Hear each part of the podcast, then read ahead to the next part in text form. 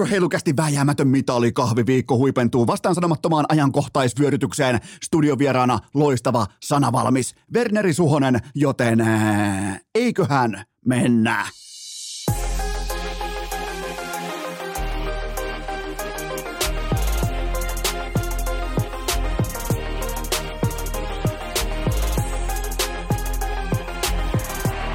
Urheilukästin kevätkausi. Salvoksen pihastudiossa Eno Esko, Tuottaja Kope ja Pikkutaavetti. Tervetuloa te kaikki, mitä rakkahimmat kummi kuuntelijat. Jälleen kerran urheilukästin pariin on perjantai, kolmas päivä maaliskuuta ja minä, Tuottaja Kope, Pikkutaavetti ja Kläborotta halutaan heti kärkeen erikseen informoida kaikkia kummikuuntelijoita siitä, että Eno Esko valitettavasti on saanut kenkää. Vakanssi, miettikää vielä eläkevirasta, nimittäin Unikoulun opettajan pestistä. Sitä ei enää ole, koko pesti on lakkautettu, koska täällä maaseudulla pääsi käymään sillä tavalla, että kisällistä tuli mestari, koska viime yö, hän sanotaanko, että nyt on menty niin voimakkain harppauksin eteenpäin, että tilanne koko pöytään kääntynyt. Mä en tiedä, mikä tähän on johtanut. Mä en ole pitkä aikaa valvonut kokonaisia öitä, siis ihan oikeasti pitää varmaan mennä tonnekin todella niin kuin rännivuosiin saakka, mutta ää, kävi siis sillä tavalla, että Pikkutaavetti nukkuu kuin sananmukaisesti pieni lapsi. Ihan siis muutama sellainen kuin tunnin välein pikkuköhäsy herääminen näin pois päin. Ja Eno Esko, saatana Unikoulun arvostettu lehtori, valvoo koko yön. Eli tänne on tultu nyt samoilla. Ekaa kertaa urheilukästin historiassa ikinä missään olosuhteissa puti puhtaasti nukkumatta minuuttiakaan, sekuntiakaan. Täällä ollaan nimittäin nyt kopissa samoilla. Joten jos viime keskiviikon jaksossa oli kaikki vastuu ikään kuin siirretty, jos mehän tulee vihkoonvetoja, jos joku vaikka väittää, että Tommy Fury on hävinnyt sata seitsemänkymmentä matsia urallaan, niin Unikoulun piikkiin. Ja tällä kertaa, jos sillä oli kultainen piikki, nyt se on platinapiikki, koska mä tulin samoilla. Ja tällaista joskus on. Mulla ei vaan, kuten mä oon joskus raportoinut aika, sanotaanko kattavastikin sen täällä, niin mulla on todella vaikea, niin kuin siinä mielessä unen tiimoilta sen luokkainen historia, että joskus ei vaan pysty saamaan unen päästä kiinni, että se on sellainen, mä oon valmentautunut sellaiseen prosessiin, että se kestää tällä hetkellä suurin piirtein varmaan kuin kolmekymmentä minuuttia per laaki, ja kun sieltä tulee oikeaan aikaan aina se Pikkutaavetin pien vinkas on sellainen kuku, ja no Enohan on välittömästi taas ihan skarppina, ja se meni kulkaa niin kellon tarkasti viime yönä, vaikka Pikkutaavetin yö oli ihan silkkaa priimaa, siis viimeisen päälle aina nukahti uudestaan ja uudestaan Unikoulun hengessä, ää, nimenomaan sitten pikku rääkäsyn jälkeen, mutta meikäläinen aivan täysin silmät lautasina. Hän kun olisi vetänyt jotain paikallista lahtelaista, liipolalaista kamaa tosta. Ja, ja ihan siis täysin freshinä koko ajan, joten jos nyt kulkee juttu jotenkin erityisellä tavalla, niin mä koitan kuitenkin, vaikka nyt tästä tulisi kaikkien aikojen urheilukästin jakso, niin mä lupaan teille, että tää ei tuu ihan, tästä ei tule jatkumoa. Jos keihäs lentää tänään sata metriä, niin mä en tuu samalla taktiikalla koppiin sitten kuitenkaan ää, pysyvästi, koska toi on mielenkiintoinen huomata, että mä luulin jo, että mulla olisi se, että se, ää, mä oon tehnyt niin paljon töitä nukkumiseni kanssa, mä oon investoinut niin, en edes viitti sanoa mitään summaa vaikkapa sänkyihin ja muihin vastaaviin ää, niinku, ää, tällaisiin un, unta edistäviin välineisiin ja muihin hyvinvointiasioihin, niin tota, täytyy myöntää, että tuli jopa jonkin kokoisena L-kirjaimena tämä eteen, vähän niin kuin rottajahdissa, että ei ollut kykyä tarttua unesta kiinni, vähän niin kuin silleen konemaisesti, kun jollain taas on se, että pystyy konemaisesti hyppäämään, aina kun nopealla, nopea hereillä käynti, käy vaikka kusella, katsoo nopeasti kaksi kolme viisi ja sen jälkeen saa välittömästi unta, niin mä en kuulu siihen kokoonpanoon. Haluaisin kuulua ja on tehnyt töitä, että kuuluisin siihen kokoonpanoon, mutta nyt käytiin ha- hakea aikamoinen ällä pois tästä. Ja, mutta se on tärkeintä, että Pikkutaavetti alkaa ymmärtää sen, että että et siellä ei tarvitse erikseen sitten järjestää mitään kohtausta ja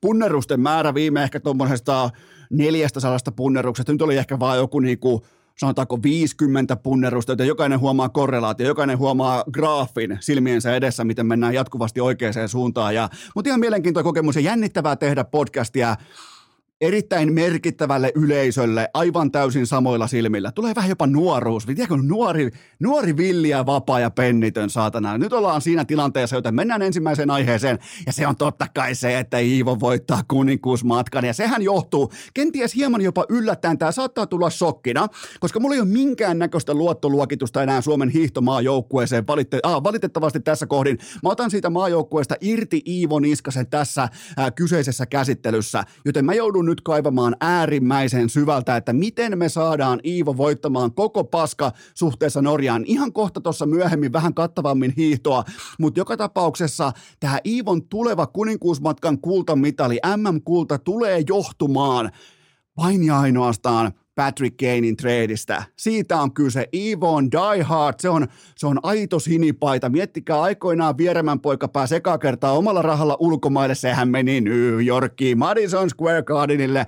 Siitä tuli Lifetime Rangers -fani. Ja nyt sitten tämä Patrick Kanein treidi, se tulee just tismalleen oikeaan viikkoon Iivolle. Iivo katsoo, että se miettii siellä jo, että miten lähtee Ponssen mainostarrat heiluen Manhattanin mestaruusjuhliin. Se on täynnä uutta energiaa. Tuolla on ollut tosi alakuloinen ää, Suomen hiihtomaajoukkueen reissu tähän saakka Planitsa, ja se on yksi Patrick Kanein treidi, joka yhdelle urheilijalle kääntää koko vaakakupi. Joten jos Norja oli tähän saakka kollektiivina ennakkosuosikki, niin nyt se on totta kai Iivo Niskanen. Tämä on mun analyysi kohta hiihdosta, M M-hiihdoista, enemmän tuossa mm, kysymysten ja vastausten maailmassa. Ja on muuten loistava studiovieras tänään, Verneri Suhonen. Todella vai, va, vakavista sydänvaikeuksista, kova, kova, äärimmäisen kova harjoittelija, tulee kertoa tarinaa ja on sana valmis. Uskaltaa puhua hiihdosta, valmentamisesta, valmentautumisesta, hiihdon taktisista valinnoista, kaikista näistä, niin erittäin mielenkiintoista asiaa. Täällä kulkaa Salvoksen hirsistudiosta suorana, joten Verneri Suhonen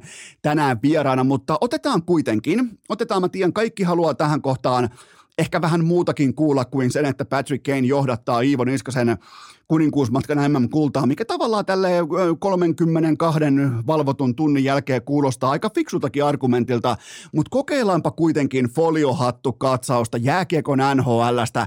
Jokainen ottaa sieltä alalipastosta, alahyllystä, keittiöstä sen luotettavan foliopaketin nyt esiin ja tekee siitä oikein optimaalisen. Sä saat ihan itse valita sun hattumallin, mutta tärkeintä on se, että sulla on tästä eteenpäin foliohattu päässä, koska Eno Eskolla on teille tällainen Inception-tyyppinen ujutus tähän kärkeen. Mä haluan nimittäin uittaa teidän selkäytimiinne kollektiivitasolla pohja-ajatukseni, ja se kuuluu näin.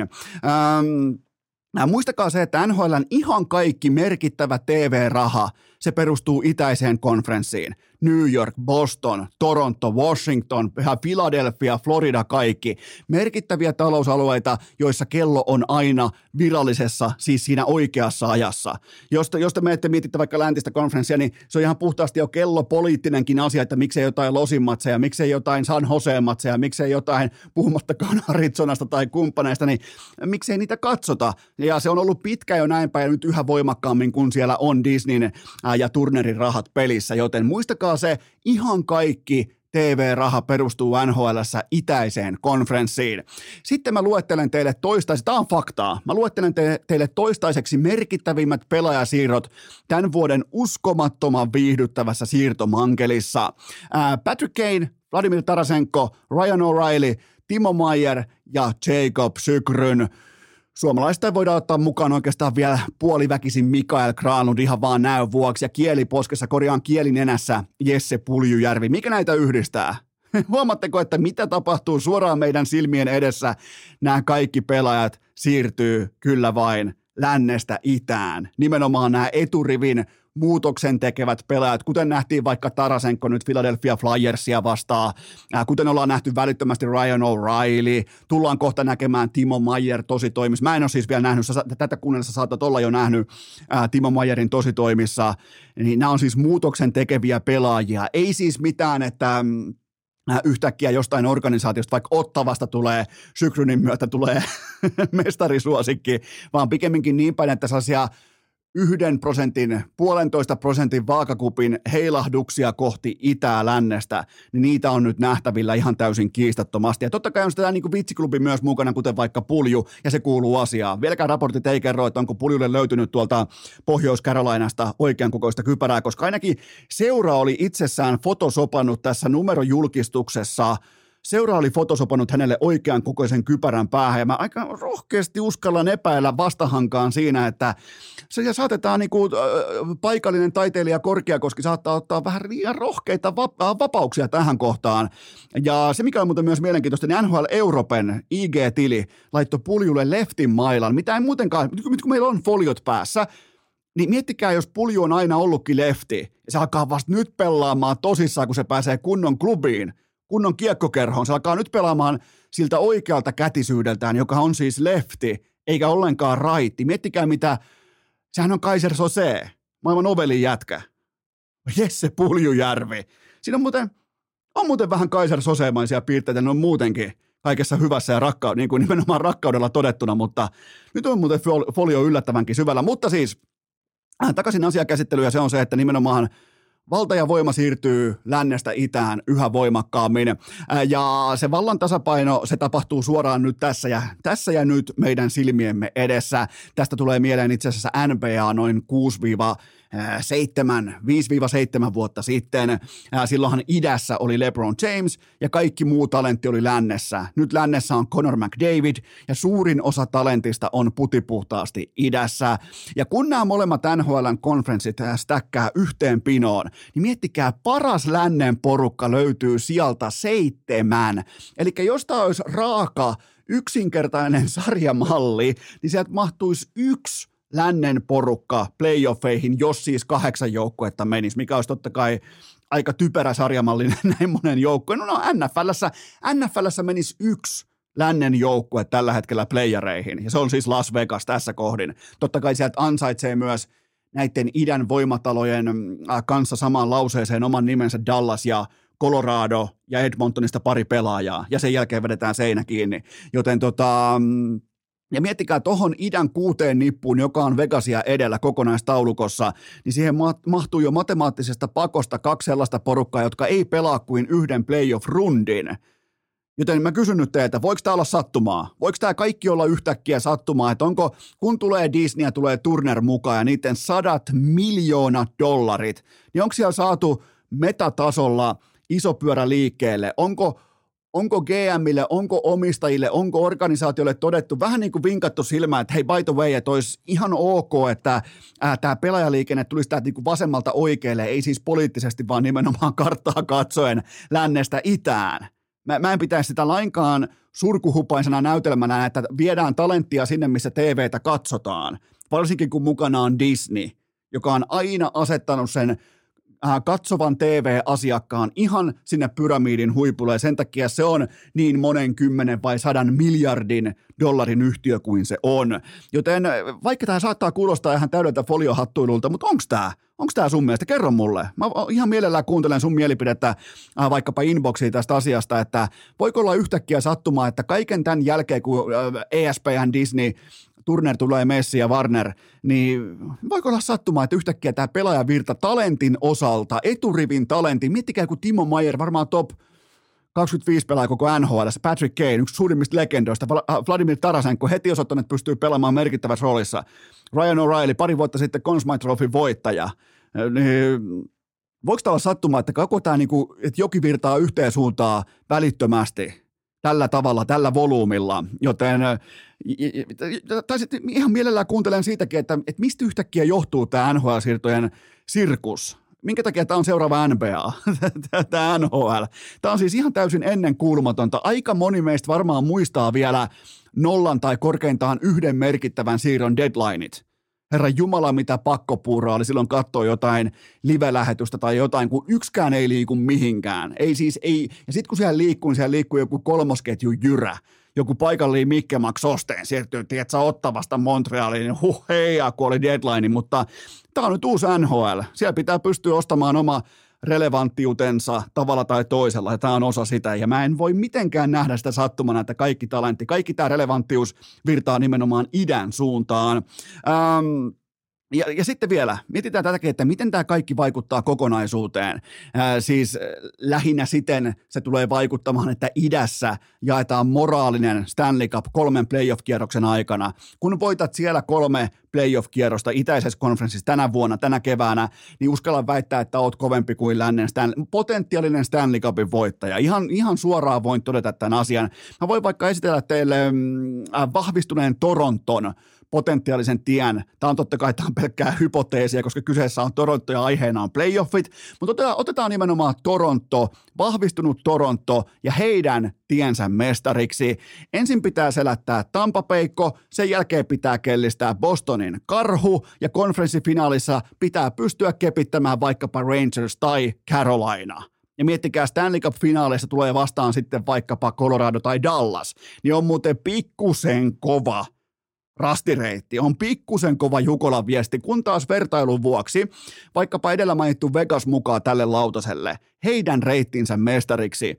Ensin nurin Winnipeg, sen jälkeen Edmonton ja tämän jälkeen kenties vaikka sitten Dallas.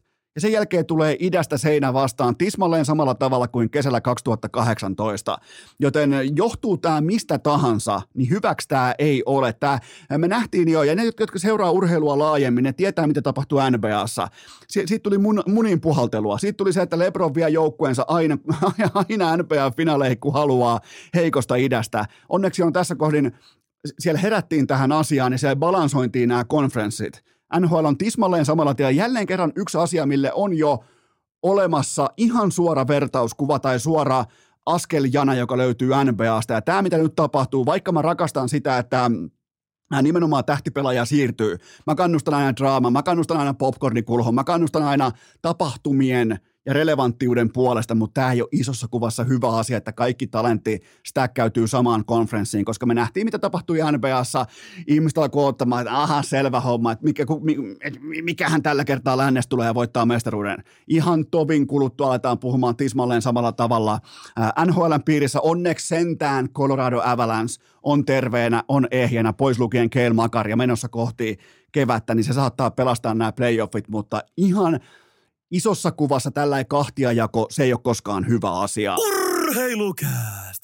Tavoitteena Topin viikset, Kallen pörrötukka, Laurin hauis ja Pahvinen jätti Iivo. Tähän välikköön mulla on teille huippunopea kaupallinen tiedot ja sen tarjoaa Elisa verkkokauppa. Tarkalleen ottaen elisa piste fi kautta urheilukääst. Sä tarvit pizzauunin eikä mitä tahansa pizzauunia, vaan Etna Rotante. Siinä on kuunnakaa tarkasti. Mä tulee vähän niin kuin jopa kuolaa tulee suupielestä tässä kohdin tonttiin.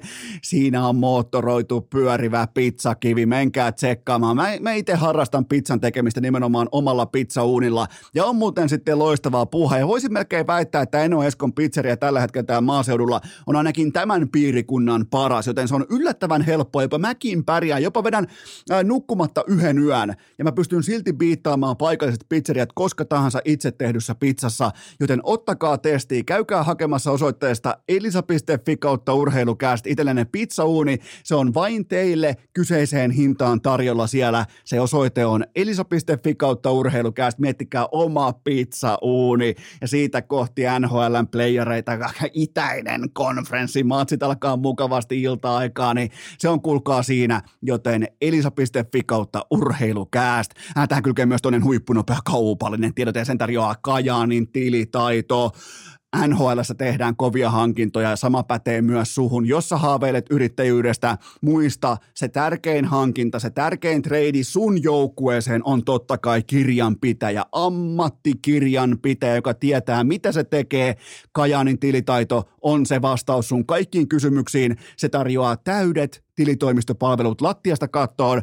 Ja se paras puoli, sun ei tarvitse käydä kertaakaan Kajaanissa, joten lopeta se googlailu sekä arvailu ja lopeta siellä jossain kommenttiosioissa pyöriminen, että miten joku verotuksellinen asia on voinut vaikka kenties mennä. Anna ne sun huolet ammattilaisten käsiin. Kajaanin tilitaito, ihan siis avaimet käteen ratkaisuja jo vuodesta yhdeksäntoista viisikymmentäseitsemän. Joten ota talteen tilitaito piste fi, kaikki nuoret yrittäjän alut, kaikki te toiminimet, kaikki te, jotka haaveilette ää, itsenne yhtiöittämisestä tai yksityistämisestä, niin mä annan teille yhden osoitteen ja nimenomaan yhden vihjeen näin kanssayrittäjänä. Se on se, että investoikaa siihen, että teillä on ammattilainen askissa tekemässä kirjanpitoasiaa, kirjanpito ää, puolta teidän firmassa. Silloin se homma menee oikeaan suuntaan, jopa kohti luvattua maata, joten se osoite talteen ja sanaa liikkeelle. Voisi vaikka kertoa kavereille, se on tilitaito piste fi. Urr! Urheilukääst! Viivelähtöjen kaappifani jo vuodesta kaksituhattakahdeksantoista. Lieneepähän paikallaan myöntää, että yllättävän hyvin kulkee näin samoilla silmilläkin. Ja se, mitä tervehdin äärimmäisellä ilolla, on se, että perunaa ei löydy suusta. Silloin, kun ei kulje, niin voi jumalauta, minkä kokonen sellai Pohjanmaalta haettu Rosamunda-pottu on perseen kautta työnnettynä suussa. Ja jokaisen yli kolmen sanan lauseen tahi virkkeen muodostaminen on niin perkeleen vaikeeta, joten sitä ei ole tänään. Mä ootin, että se olisi ollut tänään, kun on vedetty samoilla silmillä hienosti suoritetun Unikoulun jälkeen koko yö samaan, niin kuin, samaan pakettiin, ja nyt ollaan kuitenkin tässä, joten nyt teiltä ensimmäisiä pohdintoja pöytään, ja, ja eittämättä on se tilanne käsillä, että on aivan poskettoman vaikeeta etukäteen arvailla, että mitähän on kysytty, koska N H L:n siirtojen takaraja on ollut kuumempi kuin koskaan mun omakohtaisen N H L-seurannan aikana, joten teiltä täysin sattumanvaraisesti ensimmäinen pohdinta lavetille. Tekikö Patrick Kanen hankinta Rangersista suurimman mestarisuosikin? Ja kysymystä ei muuten lähettänyt Iivo Niskanen, ja mä tiedän sen, että Rangers sininuttu, mä tiedän, että tekin olette, teistä moni on käynyt Nykissä, te olette käynyt vähän, vähän Madison Square Garden, te olette käynyt vähän Times Squarella näin poispäin, ja te olette valinneet sieltä sen oikean seuran, sen sinipaidan, ette missään nimessä jätelavaa siitä naapurista tai sitä saatanan lyijypumppua sieltä saarelta, vaan nimenomaan se oikea porukka, ja mä tavallaan niinku ymmärrän tismalleen myös sen, että minkä takia se on nimenomaan Rangers, joka aiheuttaa semmoista yliastumishenkistä ää, kevätstondista, kun sinne tulee ei ainoastaan yhtä, vaan kaksi merkittävää pelaajaa ennen siirtojen takarajaa, kuten tässä tapauksessa Patrick Kane ja Vladimir Tarasenko. Ää, mun papereissa kuitenkaan Mm, ei missään nimessä tässä kohdin Rangers ole mestarisuosikki, vaikkakin mun kulpet isku ennen kauden alkua Rangersin mestaruudesta kertoimella kaksikymmentäyksi, niin se on nyt ihan ok investointi, en aio korkata, en aio ottaa valueta talteen, ei voisi vähempää kiinnostaa, mä raidaan päätyy asti, ja mulla on muuten myös läpinäkyvyyden kunniaksi, läpi, äh, läpinäkyvyyden nimissä, äh, mulla on myös Carolina Hurricanes, niin kuin muistatte, kertoimella kymmenen on mulla mestarikupongilla, sen pelasin muistaakseni yhdeksäs päivä tammikuuta, äh, mutta itse asiaan, suurin piirtein N H L:ssä on kaksi kolme pelaajaa, jotka ihan oikeasti muuttaa marssijärjestystä. Ja tähän pelaajakatраaseen ei kuulu Patrick Kane eikä Vladimir Tarasenko, ei edes yhdessä. Joten nämä on ihan Nämä on merkittäviä, nämä on nimenomaan viihteen, nämä on seksikkyyden, nämä on showtimein kannalta merkittäviä vahvistuksia, mutta ei nämä kuitenkaan ihan ympäri ämpäri heitä päälailleen mitään vaikka konferenssin sisäisiä voimasuhteita, ei etenkään, koska itä kaikki painaa siellä lisää pitkää puuta uuniin, kaikki on aivan saatanan kovia, kaikki on menee nimenomaan dynaamisesti oikeaan suuntaan, joten ei tämä kuitenkaan mikään maailmaa mullistava kokonaiskauppa on, mutta Patrick Kanen tiimoilta mä haluan kuitenkin todeta vielä erikseen sen, että mä oon koko hänen uransa, en nyt voi sanoa, että mistään, mistään United Centerin riviltä yhdeksän seurannut, mutta äärimmäisen tarkasti tiedän nyt, mistä puhun, kun puhun Patrick Kanesta ja hänen urastaan, ja on muuten sitten mun N H L-seurannan aikana, hän on se herra kytkin, hän on nimenomaan se kevätkytkin, playoffien ratkaisupelaaja, hän on se, joka on vienyt Chicagon kolmasti luvattuun maahan, ja mä haluan edelleen uskoa tiettyyn kytkin Kaneen, vaikka me ollaan nyt nähty viimeiseen neljään viiteen peliin ihan uudenlaista Patrick Kanea tähän kauteen, kun hän päätti, että eikö nyt jumalauta saa yhtä treidiä läpi, ja sen jälkeen hän päätti, että minä mennäänpä alan pelaamaan tässä kohdassa, katsotaan, että mitä käy, ja sillä hän kävi sen jälkeen hyvät, meinas mennä liikaseksi, onneksi ei mennyt, Chicago ei saanut minkäännäköistä, ja tuossa muuten nähtiin, muistakaa aina se, että sillä ei ole mitään väliä, että kuka sä oot, mitkä on sun näytöt. Kyse on kaikessa kaupanteossa aina siitä, että mikä on sun neuvotteluvipuvarsi.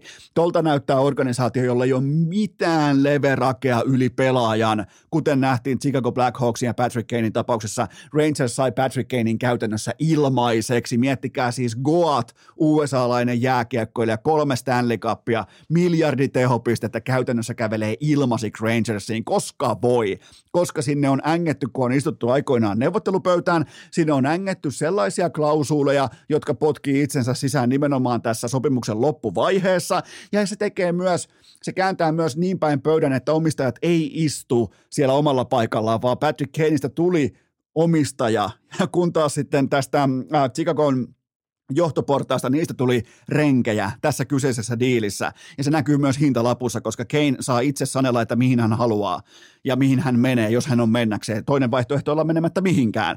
Joten tota, mä, mä en oota Kanelta ihan hirveitä tähän runkosarjapelien loppu. Oikeastaan mä en olisi niistä kiinnostunut. Aion totta kai ne katsoa, mutta mä annan, annan todella paljon nyt kokemussiimaa. Mä annan kytkin siimaa tälle kaverille. Ja mulla on muuten pien tarina Madison Square Gardenilta ja vuodelta syksy kaksituhattakuusitoista Conor McGregor vastaan Eddie Alvarez, silloin kaksisataaviisi U F C-tapahtuma, niin mä olin siellä Joni Jouhkimaisen kanssa, ja eli pokeriammattilainen Joni Jouhki, Jouhkimainen, niin tota, hän osti sitten N H L:n kaupasta Patrick Kanen pelipaidan, oli muuten komea, hänellä on se edelleen, ja no siellä oli sitten Rangers vastaan Blackhawks äh, tietenkin ottelu tarjolla, ja Jouhkihan päätti, että no minä nyt tuun tällä Patrick Kanen paidalla tähän matsiin, ja Jouhki meinasi varmaan ottaa lettiinsä semmoiseen aika söpöön sählytukkaansa osumia varmaan tommosen kolmesta neljää kertaa sen illan aikana ja nimenomaan vessassa. Mä en voi ymmärtää, että mikä Rangers-faneja vaivaa tai ylipäätään amerikkalaista urheiluyleisöä, että siellä alkaa siellä vessassa sellainen puolipelottava uhoaminen, että se ei ole enää mitään pikkuheittelyä tai trash-talkia, vaan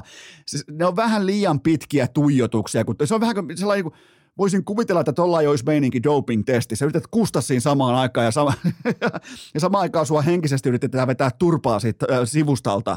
Joten tota, ja kysymyshän kuuluu näin jälkikäteen äh, suurin piirtein seitsemän vuoden jälkeen, että oliko Jouhki jopa askeleen edellä? Osasko Jouhki jopa ennustaa Patrick Kanen saapumisen Madison Square Gardenille? Mä en kysy, kansa kysyy, mutta otti aika hyvät riidit tuostakin pakasta tuolloin. Mutta äh, mun mielestä nyt tämä mitataan tämä Panarin Kane. Öö, legendoja molemmat jo nyt, Panarin totta kai primissaan, Kane ohi primistaan, mutta jokainen muistaa, tai mä otaksun, että jokainen muistaa, miten tämä tutkapari aikoinaan syntyi. Se syntyi sen varaan, että Kane syötti Panarinista välittömästi uskomattoman vahvan one-timer-uhan tohon liigaan, kaksi kautta putkeen yli kolmekymmentä kaappia tauluun. Ja sen jälkeen viiteen täyteen kauteen vain kerran ylittänyt tämän.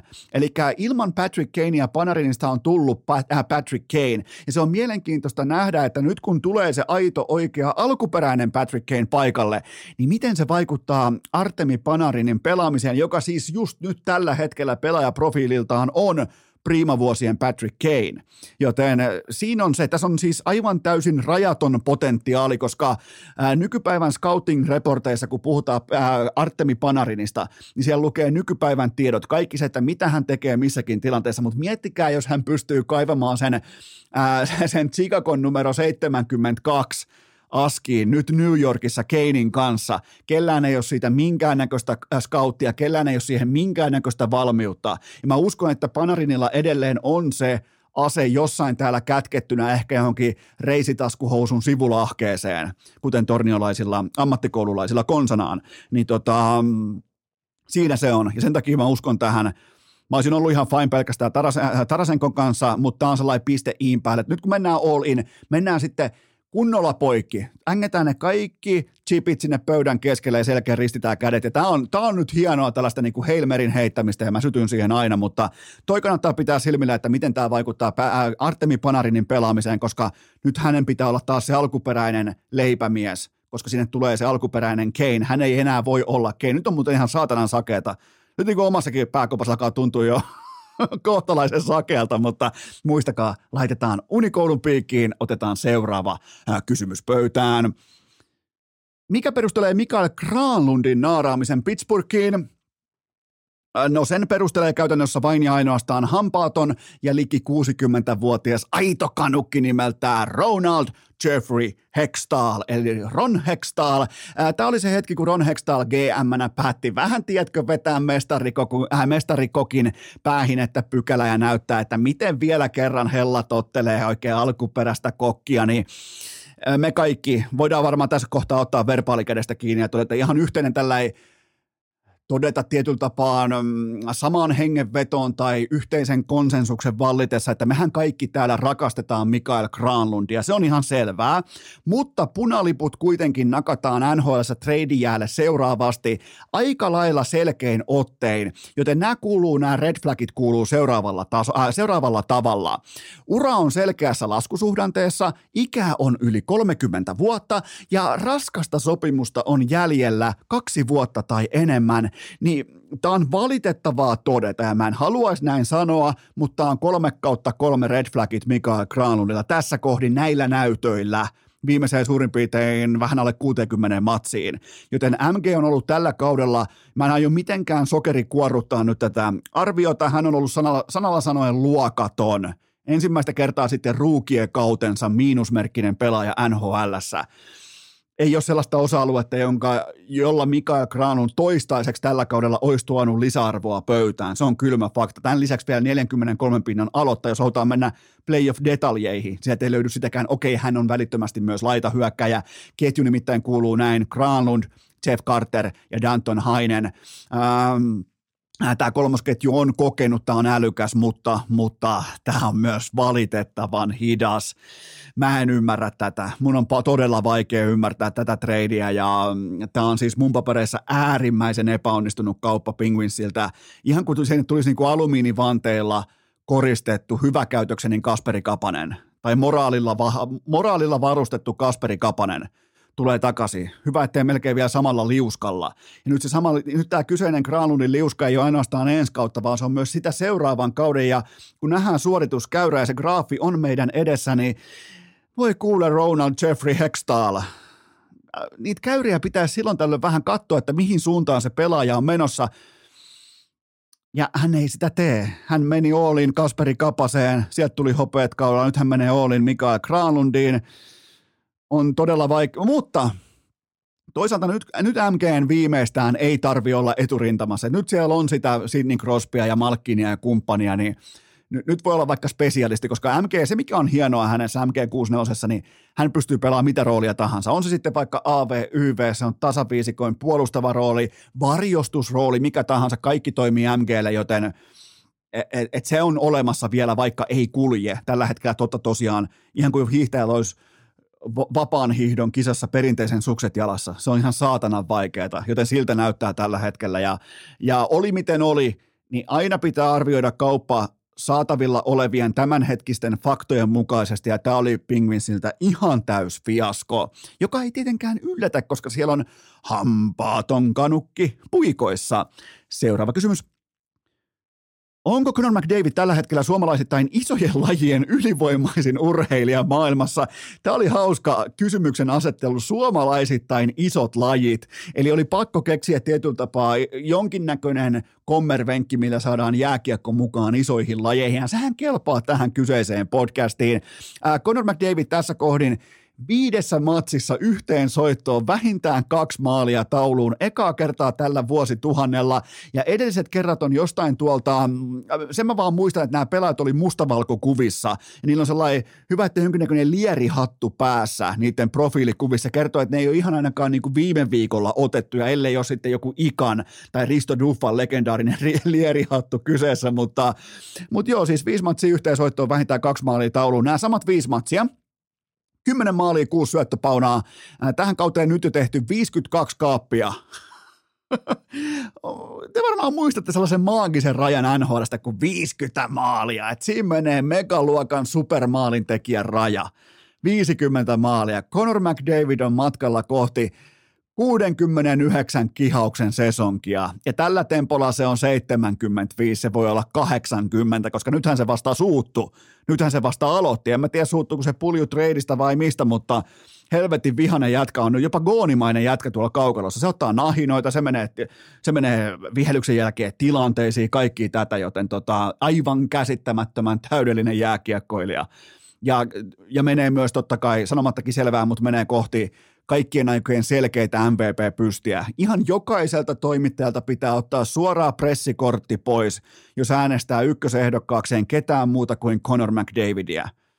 Se on ensimmäinen asia. Ja miettikää vielä, äm, me, me, ja, ja mulle tulee siis, mulle tulee mieleen joku nuori Messi tästä, ja se me, nuoren Messin raja on se, että ei voi kuin hymähdellä, kun katsoo.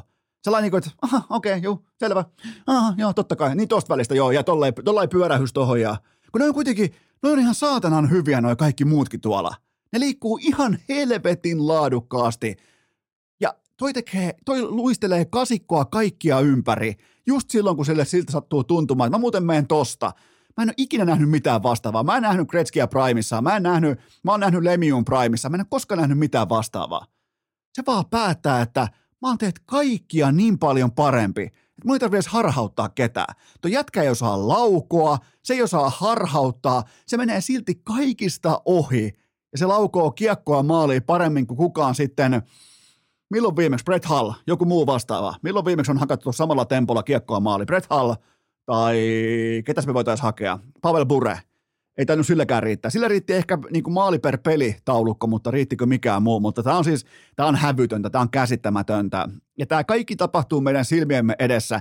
Ja silti joku kehtaa väittää, että joukkueet ei olisi tankilla Connor Bedardin kanssa, joka on seuraava McDavid, joka osaa vielä kaikiksi laukoa. Come on nyt. Seuraava kysymys. Löytääkö punainen hurrikaanitoimisto Jesse Puljujärvelle oikeankokoista kypärää Pohjois- tai Etelä-Karolainasta?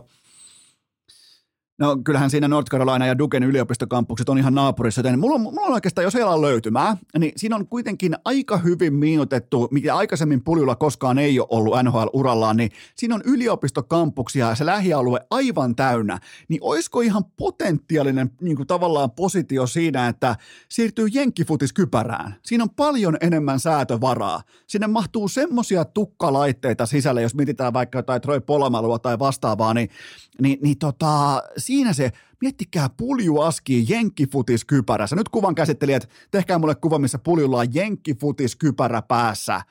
Olisi nimittäin tällainen niin kuin kultakypärätyyppinen, kultakypärä steroideilla. Jenkkifutiskypärä päässä. Ää, mä tuossa jo Unikoulun pikkutunneilla mä hahmottelin. Mä menin niin pitkään, että mä hahmottelin jo Rod Brindamurille kenkää, kun ei tullut minkäännäköistä vinkkiä Puljun roolituksesta. Ei ollut kokoonpanossa, ei ollut askissa, ei ollut ilmeisesti ollut vielä jäilläkään, missä olisi voinut vähän päässä vakoilemaan, että mitä roolia sille ajatellaan. Mutta nämä kaksi pelaajaa on tässä kohdin liipasimella hyökkäjistä. Derek Stepan ja Paul Stastny. Ää, varsinkin Stastny on...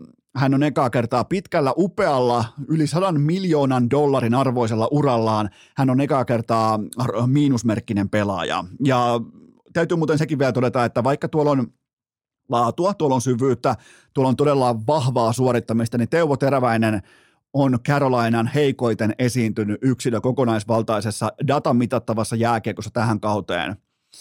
Eka kertaa uralla on miinusmerkkinen pelaaja sitten ruukien kautensa, joka oli muuten paikoin pois lukien playoffit aikamoista puuhastelua, joten Teuvossa on ihan järkyttävä potentiaali kohti playoffeja.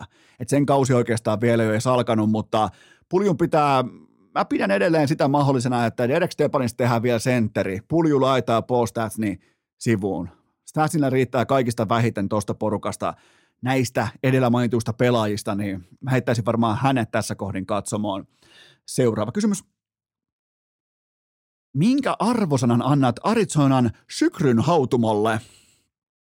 Ää, Jacob Chychrun siirtyi siis Ottawa Senatorsiin ja sitä haudottiin varmaan. Miettikää, sitä oli pari vuotta aikaa valmistella ja siellä saatiin Tanner Janon hintalappu ulos. Mä muuten opin sanomaan vasta Hofrenin jälkeen Tanner Janon nimen. Mulla sanoin jotenkin se näin, että Tanner Janot tai jotain muuta vastaavaa, niin Tanner Jono, Hofren on, Hofre ja varsinkin Touru, siis Touruhan, sillähän on sellainen niin kuin Kanadan ranskalainen passi tuolla sellaisen niin kuin pikkutakin sivutaskussa, se vetää tuolla joka lajista, on rapit, on, on hiihot, on N H L, ihan pelkä, on muuten vuoden toimittaja ja podcastaja, Ville Touru saa ottaa talteen, niin, niin tota, tätä oli kuitenkin tätä treidiä aikaa muhitella kattilassa kaksi vuotta, tämä on ihan täysin satana käsittämätöntä, tämä on kuitenkin ihan oikea jääkiekkoilija. Ottavalta todella vahva peliliike. Nyt siellä on Chychrunia, siellä on Sabottia. Kelpaa nimittäin lähteä kasaamaan sitä top neljä pakistoa nyt näiden kahden jepen varaa. Ja siellä on myös nuoruutta tuo siihen kylkeen sekä kehittymään että kantamaan sitä taakkaa. Niin tämä oli jättimäinen tuplave Ottavalla, joten se ainoa Ottava fani mulle siellä inboxissa, tämä oli teille iso tuplave, nauttikaa tästä. Mitään muuta te tulet jälleen kerran voittamaan usean usean vuoteen, mutta tämä oli teille iso. Ja mä en voi käsittää, kun Arizonan... Siellä hautumassa varmaan ymmärrettiin, että tuossa olisi jonkinnäköistä vipuvartta olemassa tähän kyseiseen treidiin, paskat mitään. Aivan siis järkyttävän heikkoa hintalappua annetaan ulos, kuitenkin ihan oikea, sanoisinko jopa merkittävä jääkiekkoilija. Joten onneksi olkoon Ottava ja ainoa Ottava fani inboxissa. Seuraava kysymys. Onko Lars, Lars Eller nyt se haku, jota Ika Lehkonen Coloradoon etsi? No kyllä se kutakuinkin on se, että tietää varmasti roolinsa ja paikkansa, joten siinä mielessä perusteltu täsmänaula tuohon kolmosen keskelle. Ja se, mikä on merkille pantavaa, niin tällä kaudella liki viisikymmentäviisi prosentin aloittaja. Tämä on sellainen tilasto, mikä Suomessa ei merkkaa kellekään yhtään mitään, mutta kun mennään playoff-sarjoihin, mennään pelaamaan match-up-tyyppistä peluutusjääkiekkoa, niin toi on yllättävän oleellista, että onko sulla plus- vai miinusmerkkinen aloittaja heittää vaikkapa A V:lla askiin. Ja viisi viisi jääkiekossa Lars Eller tähän kauteen ohuesti plusmerkkinen kerran vahvan työmoraali, joten näen sen aika hyvänä täsmähankintana tähän. Ja tässä on oikeastaan aika paljon samaa kuin Arsi Lehkosen hankinnassa vuosi takaperin. Ja, mutta kukaan ei tietenkään samoin sävyin puhu tästä hankinnasta, koska Arsin tiimoilta on tietenkin sinivalkoiset lasit päässä, niin kuin pitääkin olla, mutta mut jos mietitään, mitä tuo joukkue tarvi vuosi sitten, mitä se tarvii nyt, niin näissä hankinnoissa on erittäinkin paljon samaa, ja mun mielestä molemmat hankinnat on onnistuneita. Seuraava kysymys. Miksi N H L:ssä on ok myydä kaikki pelaajat, kun taas S M-liigassa se on maailmanloppu? Ää, tää kysymys, ää, tätä tulee pelottavan usein inboxiin tällä hetkellä, ja tämä valitettavasti osoittaa täydellistä perehtymättömyyttä huippu-urheilun toimintajatkumoon, joten N H L:ssä pelaajia myydään pelkästään futuuri-investointina. S M-liigassa pelaajat kaupataan siksi, että pysyttäisiin tässä hetkessä jotenkin rimaa hipoen elossa, joko nyt menee jakeluun, joko, siinä ei ole mitään tekemistä, S M K:stä tämä tehdään, siinä ei ole mitään tekemistä investoinnin kanssa. Siinä yritetään jotenkin pysyä elossa tässä sekunnissa, mikä ei vie kokonaistoimintaan ikinä, ei askeltakaan eteenpäin. Siitä on kyse. Nyt kun te katsotte vaikka Tampaa, se on tehty tankkaamalla. Katsotte vaikka Coloradoa, se on tehty tankkaamalla. Ja miettikää, minkälaisia futuuri-investointeja ne on ollut. Uskaltaa hävitä pelejä, myydä pelaajia, myydä vanhaa lihaa nuoren edestä pois, jotta sinne saadaan McKinnonia, sinne saadaan Kutserovia, sinne saadaan Hedmania, sinne saadaan Rane Raunonpoikaa, kumppaneita, Kel Makaria. Siitä on kyse. Älkää ikinä, jos te olette urheiluihmisiä, niin tämähän on teille vähän kyse laji vaikka vitsi tai kieli poskessa, jopa kieli nenässä heitetty tällainen pikku niin kuin puujalkahuuto. Mutta älkää koskaan sekoittako näitä kahta asiaa. Herranjumala, uh, okei, puistattaa saatana, Ui, sai. Ja, ja muistakaa myös se, että toinen näistä tahoista on ravintoketjun huipulla, toinen on jossain D- tai jopa E-portaalla. Et, et, mä, mä tiedän, että tätä on helppo kortti, jos sä saat vaikka tykkäämään jostain syystä S M-liigasta, niin sä voit heittää tätä korttia, että no mutta kun N H L:ssäkin on sulje... Ei, ei, ei mitään samaa. Tähän kohtaa pieni tauko ja sitten jatketaan. Urheilukääst! Nolla plus nolla on yhtä kuin nolla. Tähän välikköön on teille huippunopea kaupallinen tiedot, ja sen tarjoaa Elisa Viihde Viaplay urheilukästin pääyhteistyökumppani. Nimittäin nyt on täysin käsittämätön, jopa hävytön Viaplay viikonloppu edessä. Kuunnelkaa tarkasti lauantai-iltana kello kaksikymmentä alkaen Bruins vastaan Rangers. Miettikää Panarin, Kane askissa prime timeissa, heti perään Dallas vastaan Colorado. Siinä voi kuulkaa olla jo moraalinen lännen finaali ennakko, koska ne ei tietenkään voi pelata vastakkain varsinaisesti lännen finaaleissa. No mitenkäs sunnuntaina? No tietenkin kello kaksikymmentäkaksi nolla nolla Carolina vastaan Tampa. Pulju prime timeissa. Se muuten kelpaa, ja tämä voi ihan oikeasti olla jopa idän finaali. Sitten tulee F yksi-kauden avausviikonloppua. Löytyykö Verstappenille haastajaa? Miten Bottaksen mulletkypärä toimii kisaolosuhteissa? Kaikkiin tähän vastaus pitkin viikonloppua osoitteessa viaplay piste fi. Ja unohtamatta tietenkään John Jonesin paluuta U F C-häkkiin varhain sunnuntai-aamuna. Kattokaa, jos Jones on just sun Goat, niin ota seurantaa. Sekin löytyy osoitteesta viaplay piste fi, ja Iivon kuninkuusmatka Savotta sunnuntaina Jussi Eskola ja Sami Musti Jauhojärven säestämänä. Kaikki tämä, ihan kaikki tämä osoitteesta viaplay piste fi. Urheilukääst! Gretzky ja Edmonton, Jordan ja Chicago, metonkuhtujat ja merikarvia. Ja sitten suoraan kaksinkäsin kiinni seuraavaan pähkinään. Mitä odotat Joonas Korpisalolta Losissa, ja kohdeltiinko Jonathan Quickia asiattomasti?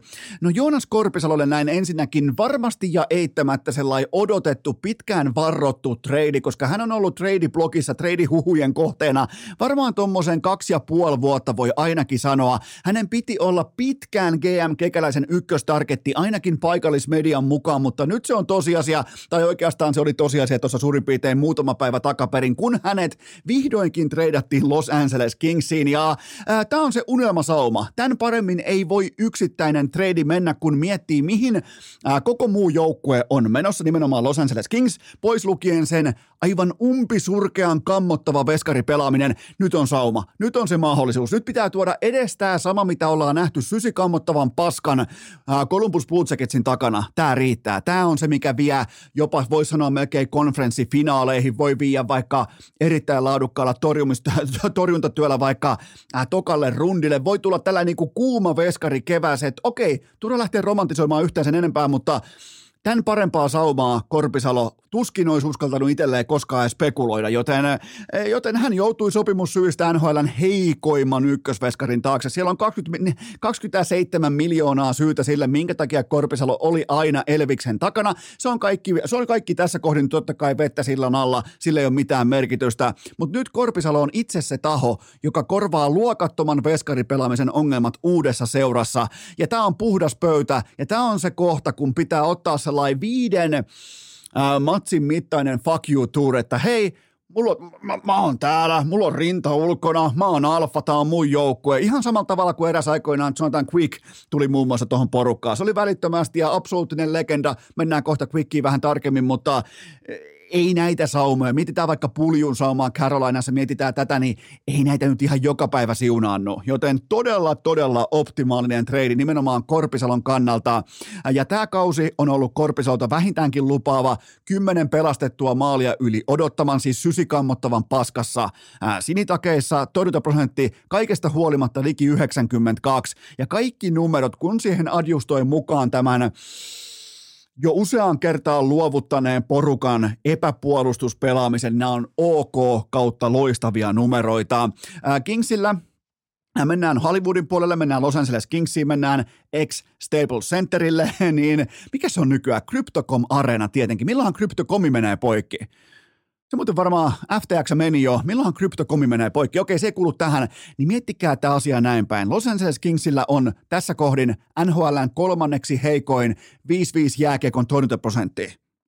Elikkä, ja takana löytyy vain vitsikirjat nimeltä San Jose Sharks ja Vancouver Canucks, joten tämä on se kultainen sauma. Ja hän on, sit pitää kanssa muistaa, että Korpisalo louhii menemään tuommoisella yhden pilkku kolmen megan lapulla, koska parempaa ei tullut, eikä pitänytkään tulla, mutta hän on tänä kesänä U F A. Nyt on ihan kaikki marmorit pöydällä. Ja mitä tulee Jonathan Quickin kohteluun, niin joko itse siihen jätti mega supersopimukseen laitetaan ää, se klausuli, joka estää kaiken kaupan teon, tai sitten sitä ei laiteta. Oliko siellä se klausuuli? Ei ollut. Laitettiinko lihoiksi? Laitettiin. Tervetuloa aikuisten bisnekseen. Mulla ei ole mitään. Ja, ja ei bisneksessä voi alkaa yhtäkkiä tunteelliseksi. Sä petät, sä petät niinku, voisiko sanoa, sä petät ennemmin yhden legendan kuin kolmekymmentä muuta ukkoa sillä, että sä paapot sitä yhtä. Kun, tässä kohtaa, kun se ei ota mitään kiinni, ja jos sen pystyy laittaa edes porukasta ulos, niin sekin on pien tuplavee tässä kohdin. Kaikkien aurinko laskee joskus. Uskomaton ura siis. Ihan varmaan tuossa kylässä, kun ottaa mukaan kaiken, mitä tuossa kylässä on totta kai voitettu koripallossa, amerikkalaisessa jalkapallossa, yliopistourheilussa, kaikessa, baseballissa, niin menee sinne hyvin lähelle suurten sitä niin kuin ei A-tasoa, vaan B-listaa, mikä on tuolla aivan jäätävän kova lista, menee sinne asti. Ja ei, ei, ei tässä ole, mun mielestä on ihan turha alkaa tunteelliseksi, ja sen takia niitä sopimuksia neuvotellaan. Sen takia sinne joko laitetaan se kaiken kauppaamisen estävä klausuli tai ei laiteta. Ei tämä ole mitään tähtitiedettä. Ihan turha itkee semmoisista asioista, mitkä lukee sopimuksessa, joten ja kyllä ne mököttäneet pelaajatkin ymmärtää sen kohta. Ne on, ne on tunnin feikkisurullisia, vähän feikkivihaisia organisaatioita kohtaan, kunnes taas kohta alkaa playoff-ralli, alkaa playoff-haasteet, alkaa playoff-unelma, tulee tulikuuma Korpisalo, tulee jopa Jari Korpisalon hiustyyli, tulee Hollywoodin jumalauta, niin se on siinä. Kaikki tämä unohtuu, kaikki menee eteenpäin. Ihan turha jäädä maahan makaamaan ja voivottelemaan, että kun minulla on kahdeksankymmentä miljoonaa rahaa ja kaikki on niin huono, ei, ei. Ei, ei, ei mene läpi, ei mene läpi. Seuraava kysymys. Joko saa kiihottua Keravan Jokereista ehdottomasti, nyt saa kiihottua Keravan Jokereista. Mulla ottaa täällä jo henkilökohtaisesti orastain eteen, koska nyt voi vittu naattia. Jutin sanoin, tältäkö se taivas lopulta näyttää. Siis mieti, sä oot Jokerifani ja tällä kertaa tästä päivästä eteenpäin sä et enää mene lähijunalla, R-junalla joukkueesi luokse, vaan nimenomaan keltapunainen porukka tulee sun luokse sinne saatanan kusenhajuiselle Keravalle, joten tässä on ottelu tehty taivaassa, jopa tulitikku tehty taivaassa. Mun mielestä on täydellistä. Jos puhutaan ihan vakavissaan, niin mä näen tässä oikeasti pelkästään positiivisia seikkoja, koska ää, nyt on ihan, ihan ai, aidosti, nyt on mahdollista ajaa tietty grindimentaliteetti tähän sisään, koska Jokerit on ollut aina se kaunis porukka, se kauniiden poikien porukka, aina se tyylitelty ja siloteltu ja vähän parempia sopimuksia, vähän kauniimpia autoja pihassa, niin nyt on oikeasti sauma ajaa sellaista tiettyä grindimentaliteettia tähän hommaan sisään ja sehän alkaa tunnetusti Keravalta. Tämä on, tämä on upeata. Ja onneksi olkoon kaikki te Jokerifanit, joita on jäljellä raporttien mukaan kuusikymmentäkaksi, niin teidän ei tarvitse lähteä enää Keravalta mihinkään. Te, te voitte, joukkue tulee teidän luokse. Kaikki voittaa, mä voitan, sä voitat, jääkiekko voittaa, yhteiskunta voittaa, ilmastonmuutos voittaa, joten se on tässä. Seuraava kysymys. Onko Marko Anttilan kytkinmoodi aktivoitu? On. Neljässä viime ottelussa yhteen soittoon Korjaan neljässä ottelussa yhteen soittoon kolmannen erän uuni lyöty taulu, eli kytkin mörkö alkaa. Leijonakutsu voi tässä kohdin jo sinetöidä. Tästä tulee, mä, mä ennustan teille jo nyt. Ää, tulee tapahtumaan sillä tavalla, että Jukka Elonen kutsuu jälleen kerran Mörkö Anttilan ää, kotileijoniin, ja Eno Esko julkaisee urheilukästissä segmentin, missä hän ei voi ymmärtää sitä, että miten Marko Anttila näinkin kovien N H L-pelaajien saapuessa hän edelleen mahtuu Jukka Elosen palapeliin. Varautukaa tähän segmenttiin, voitte laittaa kello on tarkasti, vaikka ehkä joku yhdestoista päivä toukokuuta tai yhdeksäs päivä toukokuuta, niin mä osaan nyt jo ennakoida, että siellä on sellainen segmentti, että huolimatta kaiken maailman parkkovesta laineista, kumppaneista, niin siellä on Mörkö Marko Anttila ja Eno Esko ei tule sitä käsittämään, joten kytkinmoodi on aktivoitu, Eno pitää turpansa kiinni, Mörkö tulee leijoniin ja Mörkö voittaa kultaa. Mä muuten näin Kärppien pelaajia täällä maaseudulla keskiviikkoaamuna ja jumalauta, kun näki, ju- hän niin kuin, ihan kuin olisi mennyt joku satukirjahahmo sellainen, vai voisiko sanoa jopa sellainen ilmestys, sellainen, tiedä, mikä se on se hahmo, missä on puolet hevosta ja puolet sellaista karskia miestä ja sillä on miakka tai jonkinnäköinen atrain mukana, niin näin Atte Ohtamaan livenä. Mulla ei ollut, sen, sen, niin kuin, pelkästään sen ilmestyksen jälkeen mulla ei ollut mitään epäselvää siitä, että voittaako vai häviääkö Kärpät keskiviikkoillan matsia, ja nehän voitti, laittoi munat luukkuun, ei päästänyt maaliaikaan, ja Atte Ohtamaa, ai jumalauta, näin Aten kylillä. Meinasin mennä pyytämään nimmari, että aina pitäisi pitää muutenkin nimmarivihkoa. Nimmarivihko on aliarvostettu, joten jos olisi ollut nimmarivihko mukana, siihen Aten, Aten nimmari. Mutta se kun Aten kun näin, niin mä tiesin, että peli kanssa tulee häviämään ton kyseisen matsin, kun ne veti siellä erittäin tiukalla oikein viimeisen päälle ryhdissä, Kärppien toppapuvut päällä, ihastelevat. Kato, Hyppyrimäki, onko nää tuo Hyppyrimäki? Siellä ne katsoo niitä, niin mä ajattelin, että nämä jätkät on valmiita ja niinhän ne myös oli. Seuraava kysymys. Miten kehittäisit kotimaisen jääkiekon T V-lähetyksen perustasoa?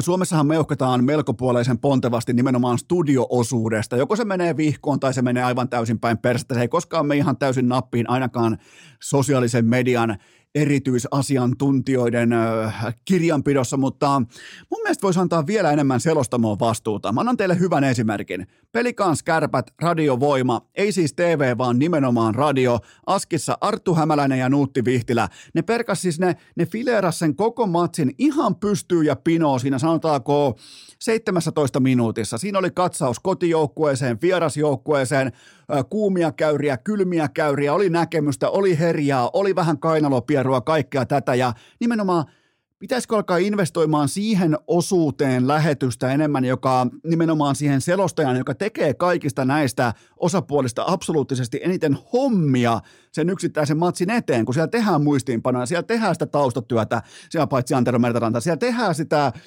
Siellä painetaan tiukkoja tunteja sisään, jotta ollaan valmiita silloin, kun kiekko tippuu jäähän. Ja mieluiten totta kai paljon, paljon, paljon aiemminkin.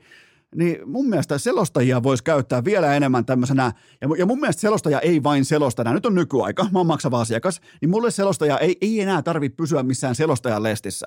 Mun mielestä selostaja saa se saa tunteella lajia, se saa asiantuntea sitä lajia, se saa tarjota siitä lajista jotakin konkreettista tietoa mulle.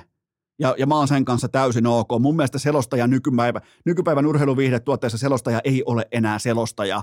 Joten tätä mä käyttäisin varmaan enemmän, koska useimmiten kun sen tulee erilaisiin lähetyksiin tulee asiantuntijoita, niin mua ainakin jotenkin niin kuin sormenpäät jo lähestyy oman sisäreiden ihoa, kun mä alan raapimaan, kun mä huomaan, että voi vittu, niillä on kotiläksyt tekemättä. Ne alkaa arvailemaan, niillä on vanha Veikkaajan lehti siinä pöydällä messissä, ne alkaa sitä availemaan ja miettimään, että kukas toi olikaan toi jätkä ja oliks toi tuolla ja kukas koutsaskaan Kärppiä ja, ja kaikkea tällaista, niin, niin käyttä, käyttäkää niiden selostajien uskomatonta pohjatyöarsenaalia per ottelu. Sieltä nimittäin löytyy, joten tota, se olisi varmaan sellainen, minkä mä ehkä nostaisin vielä enemmän esiin. Seuraava kysymys. Miksi tulee peräti syyllinen olo, jos lähtee lätkämatsista kesken kaiken pois? Tälle naurettiin inboxissa ja joo, ja siinä pitää totta kai vähän vilkuilla ympärille, että mitähän muuta ajattelee ja lähteä sillä tavalla erätauta, ei, ei, ei missään nimessä erätauolla, vaan sellaisella pelikatkolla, missä on toivottavasti ihmisten fokus jossain muualla, joku pikku ehkä nokkapokka tai jotain muuta vastaavaa, niin sellainen häpeissään luikertelu, vähän niin kuin Klæbo rotta, seinää viistäen, häntä maassa ja pois hallista, mutta siis tällä ei luterilainen yhteiskunta me ollaan.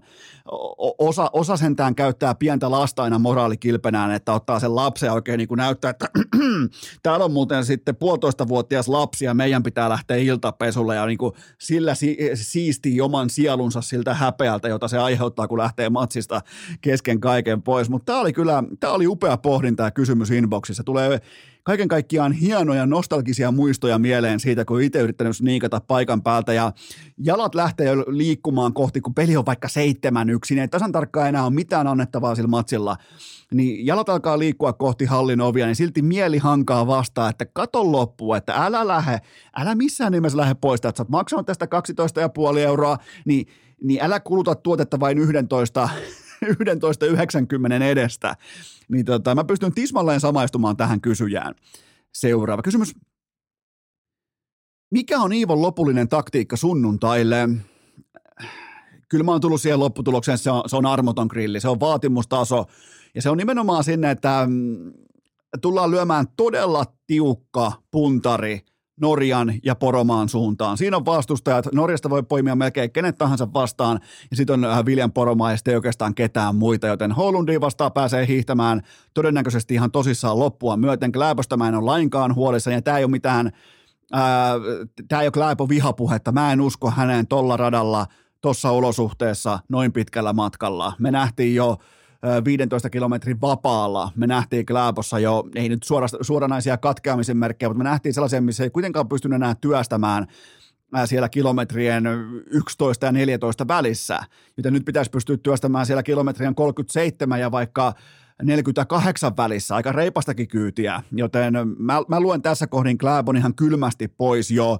Kyllähän siellä on sitten Krügeriä, siellä on Tönsenttiä, siellä on kumppanit, tällaisia piskusia sohjomaan seppiä tässäkin lystissä, ja täytyy muistaa se, että Iivo on isokokoinen hiihtäjä, se on, se on vieremän sonnia, mä toivon pakkaskeliä, mä toivon kovaa lunta, mä toivon armotonta keliä, mä toivon Mä toivon sellaista keliä, missä mä itse en lähtisi hiihtämään, mä tiedän silloin, että Iivo pärjää. Joten tota, mä luotan Iivoon, siellä on kosolti kerosiinia poltettu kilp- äh, kilpaveljiltä ennen sunnuntaita, joten tota, mä muuten sunnuntai-aamuna vielä isken vaikka jonkun kohdepoiminnan Kulpetilta kehiin siinä, oikeastaan sunnuntai-aamuna tai lauantai-illasta. Täytyy totta kai vielä paikan päällä, mulla on siellä myyriä, ei siis ihan oikeita myyriä, vaan ää, tietolähteitä mä aion selvittää kelin. Mä aion, mä aion selvittää, että mikä on keli Planitsassa. Mä en luota Forekan sovellukseen, vaan mä aion kysyä paikan päältä, mikä on keli. Ja se tulee määrittämään mulle ihan suoraan kristallin kirkkaasti se, että voittaako Iivo kultaa vai ei. Mutta mä lähden siitä, että Vieremän mehtäkone voittaa kultaa. Siellä on... Tulee hyvä otatus. Tulee varsinkin kilometrin välillä kolmekymmentäkaksi viisikymmentä tulee sellaista niin kuin sanotaanko ihan kilvan hiihtoa luvassa. Ja siellä on pitkiä, pitkiä, pitkiä, pitkiä. Mä jatkan vielä pitkiä, pitkiä, pitkiä loivia työpätkiä, niin tervetuloa Iivon kouluun. Siinä on hiihtokoulu. Vuorohiihto on tänä päivän aiheena ja siinä on sellaisia seitsemänsadan metrin kaltevia otatuksia, niin se eikä, ja jokaista ei sitten, kaiken maailman Klæboja ja kumppaneita jatkuvasti ei pelasta se, että jokaisen nousun jälkeen on yhdeksänkymmenen asteen mutka tai sen jälkeen on jonkinnäköinen formularata, vaan on pitkää laaketa nousua, laskua ja tämmöisille niin kuin sprinttityyppisille alamäki taitteluspesialisteille, niin tulee hopeet kaulaa, tulee, tulee kulkaa noutaja, joten tästä onhan täällä. Ja miettikää vielä Patrick Kanein trade siihen Iivolla. Siellä on Rangersin todennäköisesti peli. Olisiko jopa, olisiko jopa Patrick Kanein pelipaita Iivon hiihtopuvun alla? Siinä se muuten on. Ja on muuten, miettikää muuten tämäkin vielä kohdalleen. Vaikka Patrick Kaneille ei ole enää sitä fledaa, kaikki tietää mistä fledasta mä puhun, niin Iivollahan on nyt muuten se fleda, millä Kane pelasi primissaan. Tämähän on ihan varma kulta. Tämä on, on, on valmis paketti. Eihän tässä ole mitään, tässä ei mitään erikoista. Tämä on kätelty. Nyt kaikki klikkaa kohille, joten Iivo Niskanen sunnuntaina M M-kultaa kuninkuusmatkaa. Sen voi laittaa. Ei, ei, mun luotto, mä, mä korjaan mun luottoluokitusta. Mä annan luottoluokitushälytyksen tähän kohtaan. Mun luottoluokitus nousee A A:sta A A A:han.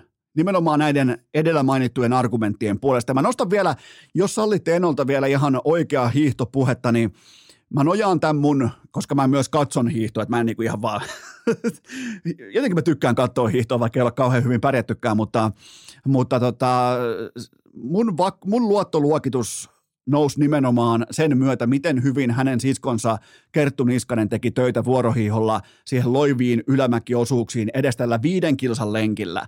Joten tota, se oli sellainen hetki, kun mä pohdin, että no niin, sit alkaa vuorohiihtokisat, loppuu tää saatanan tasa, tasurihyppiminen ja kaikki muu saatanan ylämäkisohjojuoksu, niin, niin alkaa kunnon hiihto. Asianmukainen, asiallinen aikuisten hiihtokilpailu alkaa sunnuntaina, joten tää on selvä tapaus, Iivo voittaa kultaa. Seuraava kysymys. Mikä on arvosanasi naisten viestisuorituksesta? Mun on pakko antaa vaikka yhdeksän plus yhdeksän pilkku viisi, likimain kymppi siis. Ja mä perustelen sen sillä, että tossa menee kokonaistason yläraja. Kaikki pystyy tuomaan parasta pöytää ja on todella vaikeaa vaatia, edes tämmöisenä niin kuin wannabe-fanina, on todella vaikeaa vaatia enempää kuin oma paras suoritus. Joten, ja kyllähän nyt totta kai varmaan ehkä jossain... Jossain Santtu Silvennoisen kolumnissa on varmaan headlinena se, että Krista Pärmäkoski meni poikki kolmesataa metriä ennen maalia, mutta ja se oli myös, mä syytän siitä myös T V-ohjaajaa, mä en syytä, syytä pelkästään Pärmäkoskea tai hänen tota, ruotsalaiskollegaa, joka otti siihen tiukan vedon, mutta äh, kyllä mun mielestä vahva oli Kristakin, joutui tekemään kovaa töitä siihen ankkuriosuudelle ja, ja, ja Ja Kepa oli todella vahva. Itse asiassa Kepakin antaa aika vahvan osviitan lauantaille tuohon kuitenkin vielä, että se vuorohiihto näytti erittäin hyvältä. Se valo uuden uskon. Mä olin laittanut kaikki osakkeet takkaa jo. Niin tota, Kepan, Kepan kohdalla täytyy, täytyy sanoa, että näytti erittäin hyvältä hänen osuutensa. Ja mun mielestä kaikki onnistui ihan nappiin. Matin talo, Piippo, kaikki. Joten ei mitään muuta kuin sisupuukko tehtaan kautta kotiin. Mun mielestä kritiikin paikka ei ole silloin, kun oma paras saavutetaan urheilussa. Ja, ja silloin ei ole syytä mun mielestä velloa siinä tässä yksittäisessä tapauksessa, yksittäisessä analyysissä tai tilanteessa siinä, että muut on absoluuttisesti parempia. Tässä ei ole siitä kyse, vaan tässä on kyse siitä, että noi pysty noi naiset tuomaan parasta pöytää ja se on silloin, se on vahva suoritus. Seuraava kysymys. K P Kyröllä on aivan selvä siili perseessä T V-tuotantojen johdosta. Mitä suosittelet lääkkeeksi Kyrölle? Ky- no mun on pakko suositella K P Kyrölle ehdottomasti lääkkeeksi urheilukästi vuorohiihtoanalyysejä, että, tai sitä, että miten Iivoon vaikuttaa Patrick Kanein trade. Tätä ei ole missään muulla mediassa käyty läpi yhtään. Ihan selvästi Iivolla on Patrick Kanein vanha tukkamalli. Silloin Rangersin paitaa alla, joten hei K P Kyrö, täällä on se viimeisin tieto hiihdosta aina. Urheilukäst muista joka maanantai, keskiviikko ja perjantai. Seuraava kysymys. Onko Juho Mikkosen kolmoisrooli M M-hiihdoissa ongelma? Onpa muuten jännä, kun aivot näki tämän kysymyksen ja silti mun lähtökohtaisesti suu meinas käyttää termiä kaksoisrooli. Eli puhutaan kolmoisroolista, mikä kieltämättä on sangen harvinainen, mutta siis nämä on näitä kysymyksiä, mitkä nousee pintaan vain silloin, kun siellä mitalikahvipahtimolla on tuotanto alhaalla. Tuotanto on nollissa, valot on poissa, joten Mikkonen on siis totta kai Kerttu Niskasen aviomies, valmentaja ja Viaplayn hiihtoasiantuntija. Mä linjaan tämän asian tällä tavalla, että yksikään tervepäinen aikuinen ihminen ei ota tällaista pestiä vastaan, ellei ole omiaan kohtaan kriittisempi kuin muita. Se on mun lähtökohta. Se on mun, ää, se miten mä lähestyn tällaista asiaa, tällaista kysymystä, joten tota, ei tässä ole mitään sen kummosempaa. Mun mielestä mä en ole siis löytänyt yhtään mitään, jos Mikkonen sanoo, että Jasmi Joensuu ei mahdu naisten viestijoukkueeseen, niin jos joku siitä pahoittaa mielensä tai kokee, että se on suosimista, niin se ei ole silloin Mikkosen ongelma. Se on silloin mielensä pahoittajan ongelma. Ei tässä ole mitään epäselvää. Mun mielestä tässä ei ole, tässä ei ole mitään ongelmaa. Mennään seuraavaan kysymykseen. Voitko antaa lajinobiisille kolme seurattavaa seikkaa alkavasta äf yksi -kaudesta? No voidaan lähteä vaikka siitä, että missä vaiheessa Verstappen varmistaa maailmanmestaruuden. Naulaako Bottas paikkansa varikon viraali-ilmiö, nyt kun ei ole tietenkään Ricciardoa. Ja tuoko Niki Juusela täysin uuden säkillisen eläinvertauksia pöytään? Siinä on ne kysymykset. Ja to- toki aion jälleen kerran katsoa formuloita, mutta aion myös olla rehellinen mun äf yksi -fanimittarini kanssa, että riittääkö Eno Eskon jänne koko kautta, koko pitkään, kun kaksikymmentäkolme kisaa taitaa olla äf yksi -kaudessa. Mä veikkaan, että mä menen poikki tuossa Krista Pärmäkoskea kunnioittain ehkä kisan yhdeksäntoista kohdalla. Viimeistään voi melkein sanoa, joten tota, olipa muuten halpa puukko Pärmäkoskelle. Todella halpa ja asiat on vahvan viestihiihdon jälkeen. Joten kyllä mä aion katsoa, mutta kyllähän kaikki tietää, kuka voittaa mestaruuden. Siellä olisi hienoa, kun olisi, olisi vaikka viisi kuskia, josta joutuisit heittää sellaista viisikanttista kolikkoa ilman, että kuka voittaa mestaruuden. Toivottavasti edes mersut pystyisi vähän laittaa vastaan Red Bullille tai jotain muuta vastaavaa. Tai jotain, jotain draamaa, jotain erikoista. Joku, joku tekee räikköset, voittaa tämän avauskilpailun, vaikka niin kuin Kimi voitti silloin kaksituhattakaksitoista Lootuksella tai jollain muulla satanan ladalla. Niin siitä se voisi lähteä liikkeelle, mutta kyllä mä oon aika, mä oon aika maltillinen mun äf yksi -fanimittarin kanssa tässä vaiheessa. Seuraava kysymys. Palaako Goat John Jones välittömästi omalle jakkaralleen muiden yläpuolelle myös raskaassa sarjassa? Ää, siellä on U F C kaksisataakahdeksankymmentäviisi John Jones vastaan Ciryl Gane nyt viikonloppuna. Raskas, raskas, raskas sarja. Se on ensimmäistä kertaa pappia kylissä nyt myös sitten Bonesille.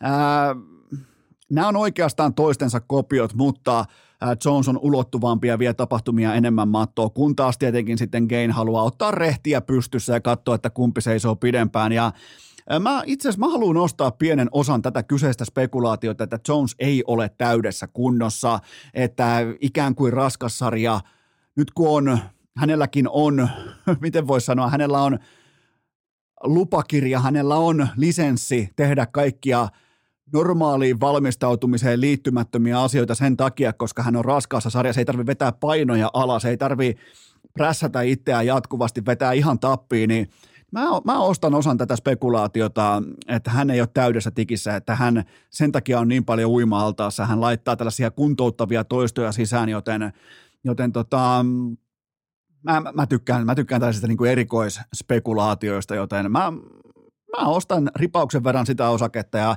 itse asiassa mä laitan äh, tota, Ciryl Ganea, Ciryl, Ciryl Ganea lapulle, tämä melkein kuin Patrick Kanea. Ciryl Ganea lapulle Kulpetin kertoimella kaksi pilkku neljäkymmentäkaksi. Se on alta vastaajana ja toi vastustaja kuitenkin John Jones on viimeksi otellut silloin, kun oli mustavalkotelkkari. Joten tota, tämä menee tuomareille ja Gane voittaa kovemman lyöntifrekvenssinsä ansiosta. Jos, se vaan, jos, jos kondis riittää mitenkään, niin hän... Hän vie tämän tuomareille ja voittaa sitten nimenomaan edellä mainituin syyn, mutta, mutta tota, se on mielenkiintoista nähdä, että jo, ja jos sieltä tulee sitten ihan Goat-luokan suoritus, että laittaa klinikan pystyyn, niin, niin se on sitten jo aika hurjaa, mutta pidetään tähän kohtaan pieni tauko ja sen jälkeen sitten Verneri Suhonen. Urheilukääst! Yhtä sekaisin kuin selänteen sähkölasku. Aivan tuota pika alkaa todella lennokas studiovierailu, mutta sitä ennen minulla on teille huippunopea kaupallinen tiedot ja sen tarjoaa doktor Oetkerin pizza rustika. Hävytön viikonloppu edessä kaikille meille penkkiurheilijoille, joten nyt sitä läktyä mukaan pakastelaarista. Älä vedä vihkoon sillä laarilla siinä pakasteosiolla. Kato, että siinä lukee doktor Oetker. Kato, että siinä lukee nimenomaan pizza rustika, niin sä oot silloin oikealla kaistalla. Kenellä, kenellä nyt tässä kohdin varaa olla väärällä kaistalla, joten ole tarkkana pakastelaarilla. doktor Oetkerin pizzarustikat on ihan sitä ylivoimaisinta priimaa tähän viikonloppuun. Tämä viikonloppu tulee vaatimaan meiltä penkkiurheilijoilta aivan uskomatonta venymistä, joten nyt se lätty kuntoon siihen messiin. Valitse säkin joko tupla pepperoni tai meat supreme, eli toisin sanoen suomeksi liharekka. Ja varoitus, tämä on sitten aivan liian hyvää jaettavaksi, siis aivan liian hyvää jaettavaksi, joten jokaiselle aina sinne kisastudioon oma doktor Oetkerin pizza-rustikalätty mukaan. Lisäinfot osoitteesta d r oetker piste f i ja nyt ääneen sanavalmis huippuhiihtäjä Verneri Suhonen. Duunimatkan ahdistus, armoton vitutus, asuntolainan korkotarkastus ja kuulokkeissa urheilukääst. On aika toivottaa tervetulleeksi urheilukästin seuraava vieras, joka saapui tänne kyseiselle urheilukästin hirsistudiolle myöhässä sakkokassan kautta. Kiitos rahoista, Verneri Suhonen. Hei, kiitos en, ennen kaikkea kutsusta ja tota, ää, täytyy sanoa, että mä oon syntynyt, syn, syntymästä asti niin kuin ollut myöhässä ja tota, tää oli ihan mun näköinen sisääntulo tähän. Niin mä mietin vaan, että tänne on tullut kuitenkin ajoissa, on tullut tota, vieraaksi on tullut vaikka Iivo Niskanen, Valtteri Bottas, Kalle Rovanperä, niin sä tulet vähän niin kuin YouTube-tähden elkein, niin pitääkö sua puhutella Taylor, Taylor Swiftinä vai onko tässä joku niin kuin, pitääkö mun joku keikkaraideri vielä täyttää tässä, pitää olla tietyt juotavat, tietyt tarjonnat vai miten tää homma käsitellään? Ja ei, kyllä mä oon aika kaikkiruokainen, että, mutta näitähän se millä autolla mä tulin. Kyllä, pihaa, että tota, sekin, se oli yhtä nöyrä kuin tämä mun tota, asenne. Kun kyllä tulin siellä t... hopeinen, mä voin sen verran kuuntelijoille paljastaa, että hopeinen Mersu vilahti vaan tuolla talojen välissä. Mä tiesin heti kukaan tulossa. Onko, onko, on, onko tämä se, se legendaarinen Mersu, jossa jopa itse le... toinen tupelegenda Lauri Vuorinen on istunut ja, ja tupettanut? Öö, ei kyllä ole. Tota, tämä on tota, papalta tämmöinen ennakkoperintö. Okei. Okay. Se tota, ajo viimeiset kurvinsa tuossa tota niin, muutama kuukausi takaperin, niin se on ollut nyt sitten meillä tuossa kakkosautona, niin mä oon ottanut se vähän niin kuin omakseni. Kaikki autot, on, kaikki autot on ok, mutta kyllähän se pitää olla Mersu. Just näin. Eikä sen tarvi olla mikään kolmensadan tonnin pakasta vedetty joku G L E kaikilla virityksillä, vaan sellainen niin kuin, myös Mersu-harrastukseen voi lähteä niin kuin maltillisin suksin, jos näin voi sanoa. On, on. Ja siis toihan tommonen klassikko Väyrynen, niin siinä on noi ryijyt tuossa etupenkeillä, niin mikä se leijampi kiesi kuin toi? Mulla, mulla lukee tässä kohdin vain mun asialistassa, että kaksikymmentäviisi vuotta ja Hollolan urheilijat. Sen jälkeen mä lopetin muistiinpanojen tekemisen, koska aina kun tänne tulee tarinankertoja tai tulee sellainen, joka itse kanssa tykkää esiintyä, kuten vaikka YouTubessa tai koskaan sä et jäädy haastatteluissa tai vaikka T V-kameroiden edessä, niin mun mielestä tämä keskusteluflow tulee aina etenemään kuuntelijan kannalta erittäin optimaalisesti. Kerro lyhyesti, että kuka, mistä ja millä asialla? No, Verneri Suhonen, maastohiihtäjä. Tota niin, Lahdesta kotoisin, niin kuin monilla on semmoinen harhakäsitys, että mä oon Hollolasta, mutta tota, Lahdessa... Sä sanoit syntynyt. Lahdesta, mikä sua vaivaa? Onko susta tullut vähän hesalainen, kun sä sanoit Lahdesta? Ehkä. Sä, miten, miten sä, ketä sä yrität nyt nuoleskella, kun sanoit Lahdesta? Onko sulla Hesassa uusia kavereita? Vai... Mutta siis mä oon tartuttanut tämän niin kuin Lahdessa. Mä oon tartuttanut sen mun ympärillä olevia ihmisiä, jotka ei ole Lahdessa, mutta nyt mä itse sanon, että Lahdessa. Jumalauta, siis aikamoin jäätyminen. Voidaan muuten vielä, vielä vastolla kolme minuuttia kamaan narulla, niin vielä pystyt ottaa, tuut, leikitään toistolua ajoissa täällä ja puhuisit Lahdesta niin kuin muut lahtelaiset. Aika, mä laitan tosta heti miinukset, otatko vastaan? Otan, mä otan, mä otan kaikki jäljet vastaan. No kokeillaan uudestaan. No ei, mä oon Verneri Suhonen, Lahdessa syntynyt ja tota, Hollolan urheilijoita edustan, niin kuin sä oot sinne ennakkoinfoon merkinnyt. Tota, mm, Pienestä pitäen kulkenut aika tämmöisen peruslahtelaisen nuoren pojan. Niin kun Lahdessahan mennään aina urheilu edellä ja se, se on niin kun ollut mun elämässä aika hallitseva, hallitseva teema niin kun lapsuudesta lähtien. Ei mitään. Öö, koko nuoruus, sporttikuvio olisi enemmän ja vähemmän pyöritty Salppurin yläasteen kautta, Salppurin urheilulukion kautta ponnistettu sitten tuonne vähän pohjoisempaan Rovaniemelle. Siellä nyt vaikutettu semmoiset viisi vuotta. Tällä hetkellä asuinpaikat vaihtelee sieltä Rovaniemi, Lahti, Helsinki, vähän niin kuin ympäri. Olitko, olitko Salppurilla, olitko legendaarisen Arto Pulkkasen tai Petri Kurjen opissa? Joo, joo, kummankin, että Pulkkasen, Pulkkasen kanssa aloiteltiin seiskaluokalla ja, ja tota, siitä sitten Kurki oli siinä, taisi olla yhden vuoden välissä. Kysyykö koskaan Pulkkanen sulta, että missä venyy? Ja, no, joka maanantai kysyy, että meillä oli sellainen tota, lahjakkaiden urheilijoiden ryhmä. Mä en tiedä, miten se määriteltiin si- siihen aikaan, mutta tota, siellä se joka aamu venyteltiin ja joka aamu se kysyi, että tota, missä venyy. Ja, okay.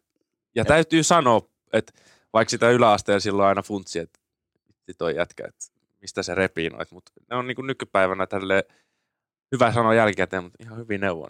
Siis, siis lehtorit Kurki ja Pulkkanen, niin tota, nehän ennusti Suomeen. Käytännössä ne ennusti omalla esimerkillään ja käytöksellään etukäteen, koska mä oon sua paljon vanhempi. Mä olin siellä jo kaksituhatta, mä olin siellä kaksituhattayksi kaksituhattaneljä Salpausselän urheilulukiossa, niin nehän puhu siihen sävyyn, miten olisi pitänyt puhua nämä vuosikaudet tässä välillä, koska nehän koko ajan painotti sitä, että liikkuva elämäntapa, menkää, menkää fillarilla, menkää, muistakaa venytellä, muistakaa pitää kropasta huolta, muistakaa, se tuntuu silloin, että mitä vittua nämä hössöttää täällä, mutta nyt kun tässä kolmekymmentäyhdeksänvuotiaana perheenisenä operoi, niin nyt ne alkaa vasta kolista vähän paremmin nämä näiden äh, Kurjen ja Pulkkasen opin, äh, niin kuin tavallaan, ohjenuorat siitä, että hei, kun mennään vaikka oikeaan työnelämään toisin kuin vaikka minä, kun en ole päivääkään käynyt oikeassa töissä, niin, niin siellä sitten ei enää pyydetä, että hei muista, että missä venyy, vaan sun pitää olla fyysisesti riittävässä kunnossa, että sä pystyt no, operoimaan, niin, niin tota, nehän tavallaan ennakoi jo omalla huolenpidollaan sen, että jossain vaiheessa tämä tulee tämä viisari osoittamaan alaspäin, ja, ja kuten ollaan nähty, niin, niin myös kävi.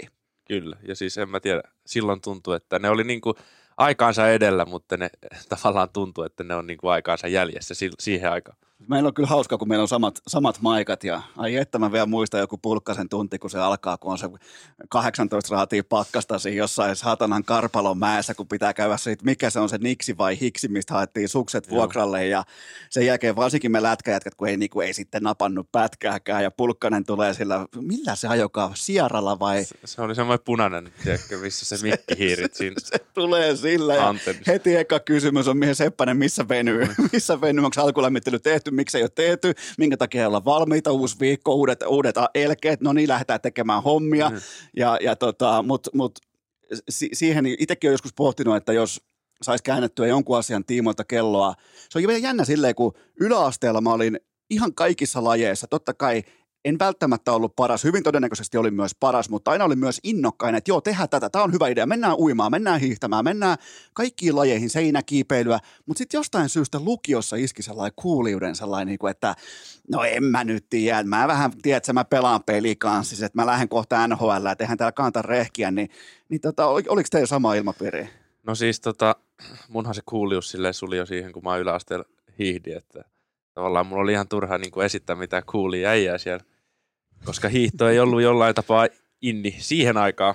Se oli ehkä niin kuin, mä koen, että se oli ehkä mun oman niin kuin elämän varrella semmosia, milloin hiihto oli niin kuin vähiten in. Se ei ollut kyllä yhtään in. Me, me, meillä oli Jesse Väänänen ja, ja tota, no Jessen muistan kyllä, mutta se, lähinnä siitä, että se oli outo jätkä, koska se hiihti, vaikka se oli niin komea ja pitkä. Niin. Mieti, se hiihti. Saatana, kaikki maailman ovet on auki. Mitäs teet? Mutta oliko se karismaattinen jätkä siis? Oli todellakin joo, ja hottomaasti siis. Ja helvetin mukava jätkä. No, että, se, tota, se oli silloin jäi mieleen nimenomaan näistä niin omista äh, ikäkollegoista. Kyllä, kyllä. Ja se, se oli varmaan paras hiihtäjäkin silloin nimenomaan siitä saapumiserästä. Et se, oli, se oli erittäin hyvä, mutta sitten kuitenkin siitä, tuli, siitä ei tullut maailman parasta hiihtäjää, mutta sitten tuli maailman paras hiihtovalokuvaaja. No just näin. Et mietin nyt, minkälainen saapumiserä. Tuli podcasta ja tuli valokuvaa. Ja se on kyllä aika nimi. Mutta musta tuntuu, että niinku tuolla teidän ikäluokissa hirveän nimivahvoja tuommoisia luokkia. Niinku joku on ollut, niinku, mä en tiedä, sun syntymävuotta ihan tarkalleen. Mutta kahdeksankymmentäneljä. kahdeksankymmentäseitsemän ja semmoiset niinku kasarilta niinku tulevat ikäluokat, niin hirveät legendoja. Mutta en mä tiedä. Jotta on tietysti sen verran vanhoja, että legendastatuskin voi niin, niin kato, olla se, saavutettavissa. Se johtuu siitä, koska me päästiin ekana iskemään vaikka sosiaalisen median aaltoja ja tällaisia. Että me haltiin niinku niin. vähiten heikkoja paikalle saapuneista aluksi, kyllä, kyllä. kunnes meidät jyrättiin ja me ollaan nykyään ihan boomereita. Että näinhän siinä kävi, no, mutta tuossa olet ihan oikeassa, että et, et silloinhan markkina ei ollut, jos puhutaan vaikka markkinoinnista, somesta, kaikesta tästä, niin se markkina ei ollut kauhean vaativa alkuun. Ja sen takia mäkin niin. olen siellä pärjännyt. Ja pärjään edelleen. Tota, tota, johto on helppo pitää. Näin on, se on, se on tismalleen näin tota, salpausselkä. Eli siellä, eli puhutaan, ei, se Hollolan urheilijoiden asu, onko se sulla se, missä on se harmaata ja sinistä, kun sä vedät tuolla pitkin salppuria? Aina sellainen pikku niin kuin pornokuola poskessa valuu, kun sä vedät ihan tosissaan. Siellä kuitenkin komea herrasmies, niin aina jotenkin kiihotuksi tavallaan, kun on vähän sitä kuolaa messissä, kun hiihtää. No kyllä se, se tulee jollain tapaa. Mä, kun menen hiihtolenkin jälkeen kotiin, niin tyttöystävä ei jostain syystä ole samaa mieltä, mutta tota, Mutta onko sulla silloinkin vielä, kun sä meet sitten himaan, niin onko sulla sitten kuitenkin vielä nämä kuolat messissä, että se on sellainen vähän niin kuin alfapositio kanssa, että sä et niin kuin missään nimessä pyyhkäse niitä pois? On, on, että ei, ei pois. Ja ne niin kuin silleen nätisti kuivahtaa tuohon vähän niin kuin sellainen merkkinä siitä treenistä. Mutta se on mun mielestä taito, se on mun mielestä, si- siihen viedään oikeasti ahtaalle se urheilija silloin, kun, mistä se muuten johtuu? Kerrohan nyt mulle. Nimenomaan, että te ette sylje sitä, tappaako se jonkun hengitysrytmin tai jonkun muun tempon siinä? Kyllähän se jollain tapaa, kun sä syljet, niin et se sillä lailla niin mallaile sitä. Että niin, se niin. lähtee tosta ihan niin kokonaamalla, niin lataat sen, niin sit se yleensä pitää sitten rapata roiskuun niin sanotusti. Niin, mutta jää... tota mä oon siis miettinyt ihan vakavissaan joskus, koska mä en oo itseäni tunkenut sinne ahtausalueelle, missä ei pysty vaikka sylkemään. Niin se on vaan niin kuin helpompaa näyttää sitten pornotähdeltä. Niin, niin ja siis se... se Se et nimenomaan pysty, että siinä sä joudut niinku keskittyä siihen hengittämiseen niin paljon, että sit se on vaan semmoinen yksi kovempi hengitys ja sit sä yrität sylkeä liman siitä, niin ei se. Minkälaista se keskittyminen siihen hengittämiseen? Jälleen kerran, muista puhua kuin lapselle ja muista puhua kuin niinku harrastelijalle. Minkälaista se on sitten, onko se jatkuvaa fokusointia siihen sisään ulos ja se pysyy niinku tietynlainen tempo siinä vai? Koska kun mä kuulen vaikka, kun mä oon katsomassa vaikka maailmankappia tai sitten Suomen kappia, mä kuulen, kun siitä menee vaikka Iivo ja kumppaneita ohi, niin siinä on sellainen tietty, varsinkin kun Perttu menee, sehän kun tulee kuin juna sieltä, se, se niin kun savu tulee molemmista päistä, niin, niin. niin tota, sen kuulee, niin minkälaista se on sitten? No siis, ei hengitykseen silleen, jostain syystä se tulee niinku se syvään hengitys aika luonnostaan siinä, kun sä taistelet niinku siitä elossa pysymisestä siinä ylämäessä. Mutta se vaan sen jälkeen, kun sä niinku sylkäset sen kuolan pois, niin siinä ei niinku haluttu sulata yhtään ylimääräistä happiatomia niinku siihen efforttiin, minkä sä teet siinä sylkäisyssä. Sitten se on vaan semmoinen, mitä mä nyt sanoisin. Eli jos sulla on aikaa sylkeä ladulla, niin sä et hiihdä tosissasi. Just näin, just näin. Okei, okay. Mutta pitääkin ottaa, mun mielestä vaikka heitetään nyt yksi nimi, heitetään nyt ihan hatusta Johannes Høsflot Klæbo, niin eihän sillä ole koskaan kuola, pornokuolaa poskissa, eli se ei hiihdä tosissaan. Ei joo, että se on kyllä käsittämätön, että se on kyllä semmoinen kiiltokuva jätkä, että ei vaikea uskoa, että mies on niinku tästä maailmasta. Täällä ei muuten kehuta sit Klæboa tässä studiossa. Tää on, tää on vähän sellainen studio, että on, se on sellainen no-go. Haukutaan, haukutaan Klæboa. Sä oot itse kanssa sprinttihiihtäjä, niin kritiso- ähm, akateemisesti ja lajiasiantuntevasti nyt seuraava minuutti kritisoidaan Klæboa. Anna palaa. Sä voit aloittaa, mä jatkan siitä. No totta noin, niin. Liikaa pinkkiä? Öö, no liikaa pinkkiä. Mm. Liian tota... Onnekas. Joo, onnekas. Ei kaadu ikinä. Ei, ei käy ikinä mitään. Ja huijaa, ootko muuten huomannut, kun se tekee ylä, pienen ylämäkeen tasuria, niin se aina kääntää vähän sen suksia, se kääntää niin kuin aina työntö kerrallaan sen hiihtosuuntaan. Joo, se naami, niin mä, naamioi hyvin sen. Mä, se... mä melkein laittaisin tämän niin kuin huijariuden piikkiin. Joo, ja tota... Mieti tohon lööppi, Santtu Silvenon laittaa, Verneri Suhonen, joo, Klæbo on huijari. Mieti Iltalehden kansi. No mä veikkaan, että se ei tota... Se voi kyllä mennä Iltalehden kanteen, se ei kyllä haittaa, mutta tota... tota niin, niin. Mut joo. Vaikea kyllä keksiä ukosta mitä negatiivista. Nyt on kyllä jäätyy, ei, ei voi muuta. Se, se on kyllä jotenkin paskamaista, kun mullahan siis, mähän elän siitä, että tietyt ihmiset, kuten vaikka, tai niin kuin megasupertähtiluokan urheilijat, mä en koskaan kohdista mun urheilu viha, tällaista niin kuin vihalähtökohtaa, mä en koskaan kohdista niin kuin tavalliseen urheilijaan. Se pitää olla sitten ihan siellä pyramidin huipulla Cristiano Ronaldo, Klæbo, kumppanit. Niin mähän siis, vaikka joku sprinttikilpailu, niin mullahan se menee sillä tavalla, että kun normaalisti ihminen toivoo vaikka, että suomalaiset pärjäisi, mä toivon, että Klæbo kaatuisi. Se on se, mä ootan sitä hetkeä, mä ootan just nimenomaan, että sille käy sitten jasmit, sille käy vaikka niilot jossain tilanteessa. Ja jälleen kerran nähtiin, että kuinka se hyppii muiden katkenneiden sauvojen yli, niin, niin se on se tilipäivä, mitä mä ootan. Mm. Ja mä tiedän, että se ei urheiluhenkeä ja mua ei kiinnosta pätkääkään. Ja, mut siis Klæbon viimeisin tota, sauvan katkeminen menee kaksituhattakahdeksantoista vuoteen. Tota. Et mä oon nyt ootellut tässä, että milloin se ympyrä sulkeutuu, milloin se menee uudestaan, mutta ei, ei ole vielä mennyt. Eli ne pinkit legit, ne, ne ei vaan sitten katkea. Ei, että mä, tota, mä kerran kysyin tota legin tuolta Suomen tältä managerilta, että saisinko pinkit sauvat, niin sanoin, että ei, ei onnistu. Leipolla on yksi oikeus niihin. On vai? Joo, että mä oon nyt... Diiva, leija. Sitten silloin varmaan niihin sen laseihinkin jokin yksin oikeus ja vastaan. No, todennäköisesti. Jumalauta. Huomaat, se on vähän löydettiin... Tukkamuottiin ja kaikki. Vähän löydettiin kritiikkiä Klæbosta. Just näin. miten tota, hei, puhutaan, puhutaan tuosta sprinttihiidosta, niin onko mä oikeassa siinä, kun mä heitän tällaisia, totta kai mä en ikinä ollut viivalla itse, mutta jotenkin tuntuu, että suomalaisilla sprinttereillä joskus, mm, voisiko sanoa peli pelin sisällä, on hakusessa, että ei olla riittävän julmia, ei olla riittävän vittumaisia, ei olla riittävän, että mä otan nyt tämän kaistan, tai ei, ei lueta riittävästi seuraavaa mutkaa, kaistaa, avautumaa, avautuvaa saumaa, kaikkea tällaista, niin onko tämä vaan tällaista fanipoikamaista mouhuamista nyt, kun on M M-kisat meneillään, vai onko tässä jotain järkeä? Ei se ole, ei ole kyllä. Että, tota, eilen oli M M-sprintti ja siinä todistettiin just tämä asia, että me on no, tota, kollegoiden kanssa paljon puhuttu tästä asiasta, että useimmiten me ollaan niin kuin, me oikeasti pärjätään silloin, kun me hiihetään, jos hiihettäisiin niin kuin, tiedätkö, suoraan mäkeen kaikki omilla laduilla, niin me pärjättäisiin ihan ok. Kyllä, ehdottomasti. Ja siis, että et harvoin me hävitään semmoista, yksi vs ykös kamppailua niin kuin jotain niin kuin muun maalaista vastaan, jos niin. Siinä ei ole käännöstä tai alamäkeä tai kurvia tai sohjoa. Niin. Harvoin me sitä hävitään, mutta kun sprinttihiitto ei ole ikävä kyllä sitä. Siellä on alamäkeä, siellä on kurvia ja sohjoa. Ja sitten kun katsoo vaikka miten, no eli on mainittu Klæbo, miten se ottaa mutkat. Joskus se käy sieltä ihan melkein radan ulkomerkinnän kautta, sieltä mistä kukaan muu ei tuu, tai se tekee jotain, niin, niin minkä takia kun tulee suomalainen sprinteri, se tulee nyt siihen, niin miksi kaikki tulee siinä kisassa jotenkin aina niin yllättävänä asiana? Miks, miksi tulee se vaikka yllätyksenä, että hei nämä muuthan kilpailee nimenomaan mua vastaan? Puuttuuko täältä harjoittelukulttuurista turpaan vetämisen mentaliteetti? Mitä täältä puuttuu? Mm. No mä, mä, mä sanoin, että meiltä puuttuu semmoisen niin kuin kisailun maku tuolta niin kuin ihan niin kuin keväästä lähtien. Että tavallaan, että norjalaiset esimerkiksi ja ranskalaiset, niin ne vetää koko kauden läpi. Niin kuin, ne kisailee ihan koko ajan keskenään. Ja sitten me, niin kuin, me jauhetaan sitä nousua niin kuin peräkanaa. Että ei siinä tule sitä kisailua just. Että et meiltä puuttuu niinku harjoittelusta just semmoinen niinku kohta, missä me niinku oikeasti halutaan niinku syödä se toinen elävältä.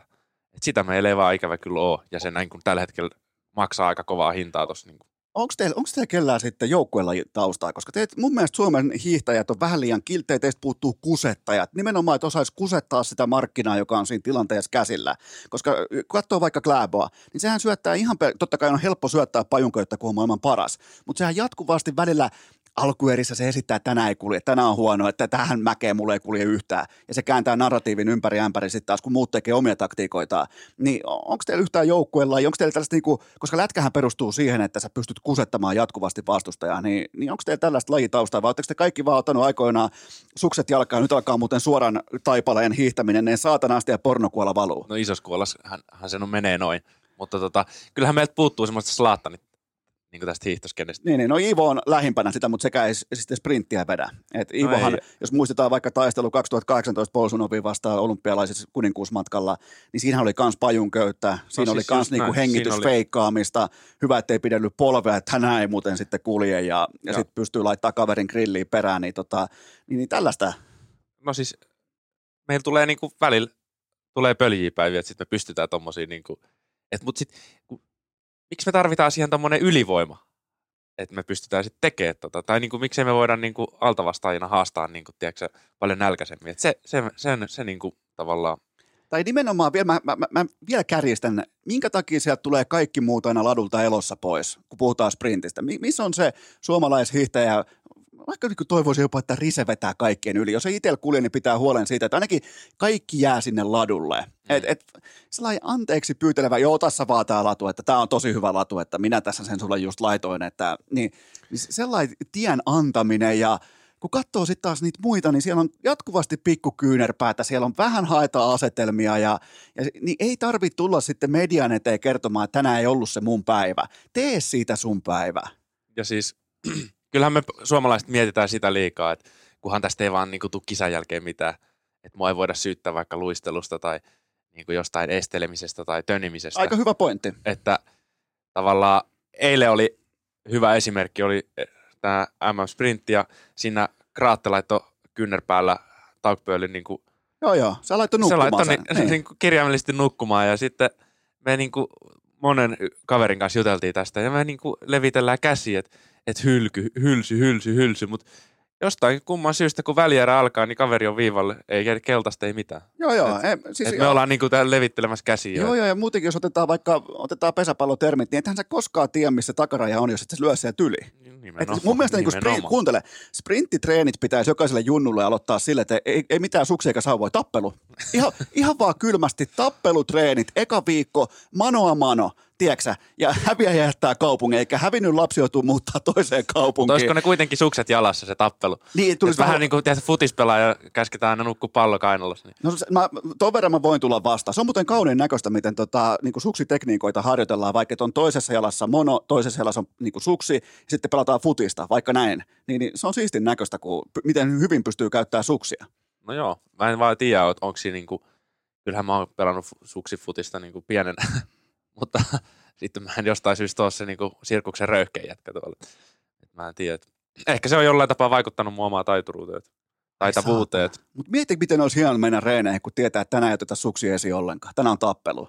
No kyllä se sytyttäisi kyllä. Niin, niin. Ja niin. Silloin tulisi niitä oikeasti niitä, että kaikki on tällaisia, kaikki on sellaisia nyhveröitä silloin, kun pitäisi alkaa suorittamaan. Koska kaikilla on paukkuja, kaikki osaa hiihtää, kaikki on kunnossa, kun kilpailut alkaa.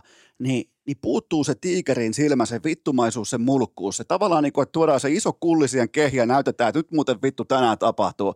Niin sitä mä en näe kestään muusta kuin Iivosta.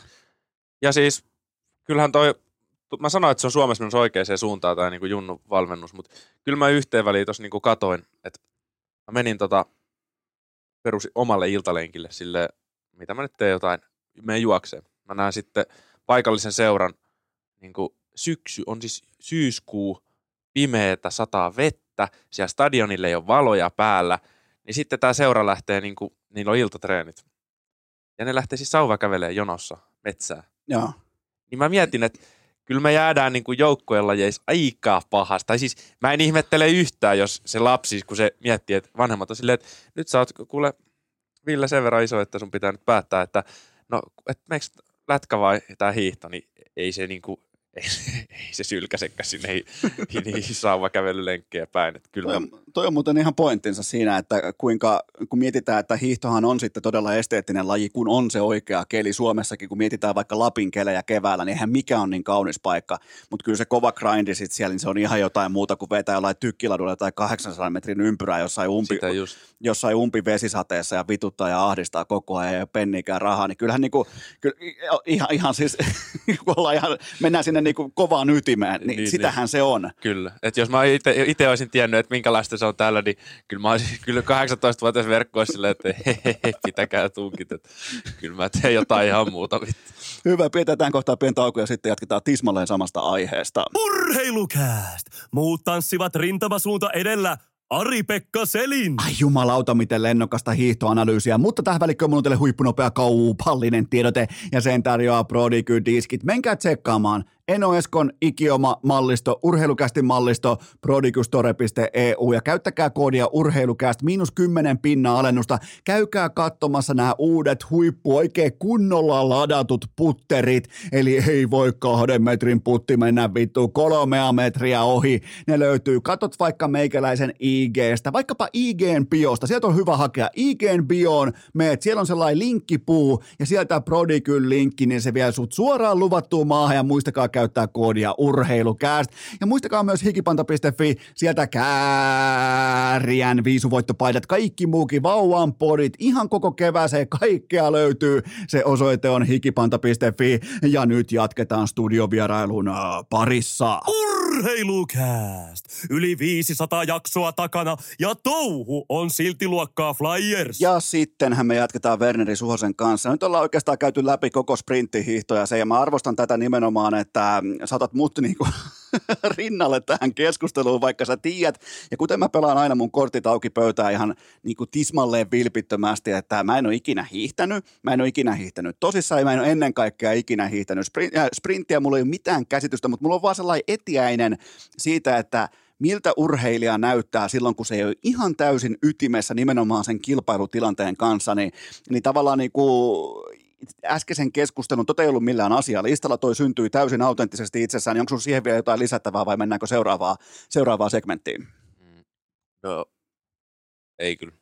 Mä en ihan saanut tuosta puheenvuorosta kyllä kiinni, mutta tota, ei mulla kyllä lisättävää. Mä huomaan, että sä tuijotat sinne jonnekin nyt kohti lattiaa ja mietit, että oli ihan saatana. Mä etin niitä vastauksia samalla lailla, kun sä, mutta ei sa- täältä löydy mitään. O- oli ihan saatana huono idea, saa urheilukästiin, mutta mä huomaan, sulla on tuollainen sydämenmuotoinen paita, niin puhutaanpa tästä sydänvaivasta. Eli se oli totta kai, se oli uutisissa, se oli laajasti raportoitu ja, ja, ja tota, ota siitä, ota tavallaan niin kuin, miten voi sanoa, ota ohjakset tästä aiheesta, koska totta kai tämä on sulla kirjaimellisesti lähellä sydäntä ja sä tiedät tismalleen, miten asia on mennyt ja millä aikataululla. Niin käydään tämä läpi ja koitetaan löytää tavallaan myös sellaisia, mitä ihan jokainen kuntoilija voi tunnustella itsestään, kun lähtee sitten tekemään vaikka kestävyyslajeja tai niin koitetaan löytää sitäkin puolta, mutta anna palaa.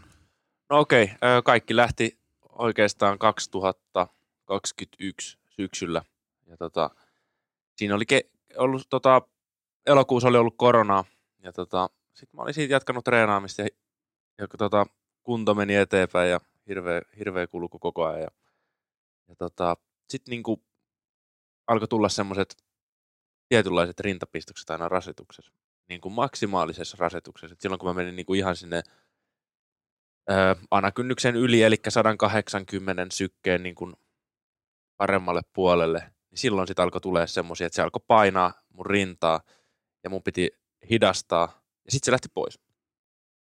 Sitten sitähän on aika hyvä urheilijana niin kuin sivuuttaa tommoset, että ei se, ei se mitään, että, että kun sitä niin kuin on hyvässä kunnossa ja sitä ajattelee, että nyt, nyt mua ei niin kuin pysäytä mikään, niin sitten sä niin kuin oot vaan silleen, että eihän tuo mitään ole, että tota, annetaan mennä vaan. Että jos se tulee tolleen niin kuin välillä vaan, niin mikä sitten? Niin se tavallaan niin kuin kuittasit sen vaan sillä, että tämähän kuuluu urheiluun. Niin, niin silleen, että, ja niin kuin, että sit mä olin silleen, että nyt vaan niinku, tiedätkö, mä en tiedä mistä se tuli, mutta mulla tuli semmoinen mentaliteetti, että ihan sama vaikka mä niinku kuolen tähän suurin piirtein, että nyt, nyt mennään, että nyt, mä, nyt niinku prime on aukeamassa, että nyt, nyt, nyt lyödään, että ei, ei mitään.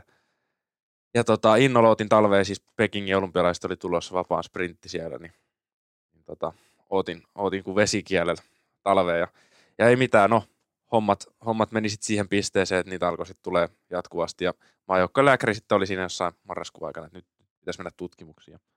No sit käytiin tutkimukset ja ei sieltä mitään löytynyt ja mä olin silleen, että no jes, että hyvä homma. Et, et, niin mä ajattelinkin, että ei siellä mitään ole ja ei muuta kuin takas reeniin. Ja sit, sit alkoi niinku reenikin maistua puulta ja oli silleen, että mikä tässä on homman nimi. Ja, ja edelleen ne tuntemukset sit jatkuu. Ja, ja tota sit mä hiihin tossa kaksikymmentäyksi kaksikymmentäkaksi vaihteessa, sit vuoden vaihteessa sitten kilpailuun ja sit se oli ihan perkeleen kipeä rinta ja on kyllä niin kuin tuntuu, että jos sydänkohtaus tuntuu joltain, niin se varmaan tuntuu tältä. Ja sitten mä menin, istuin tuolla Päksissä Päijät-Hämeen keskussairaalan päivystyksessä siellä, niin kuin pyörittelin peukaloita.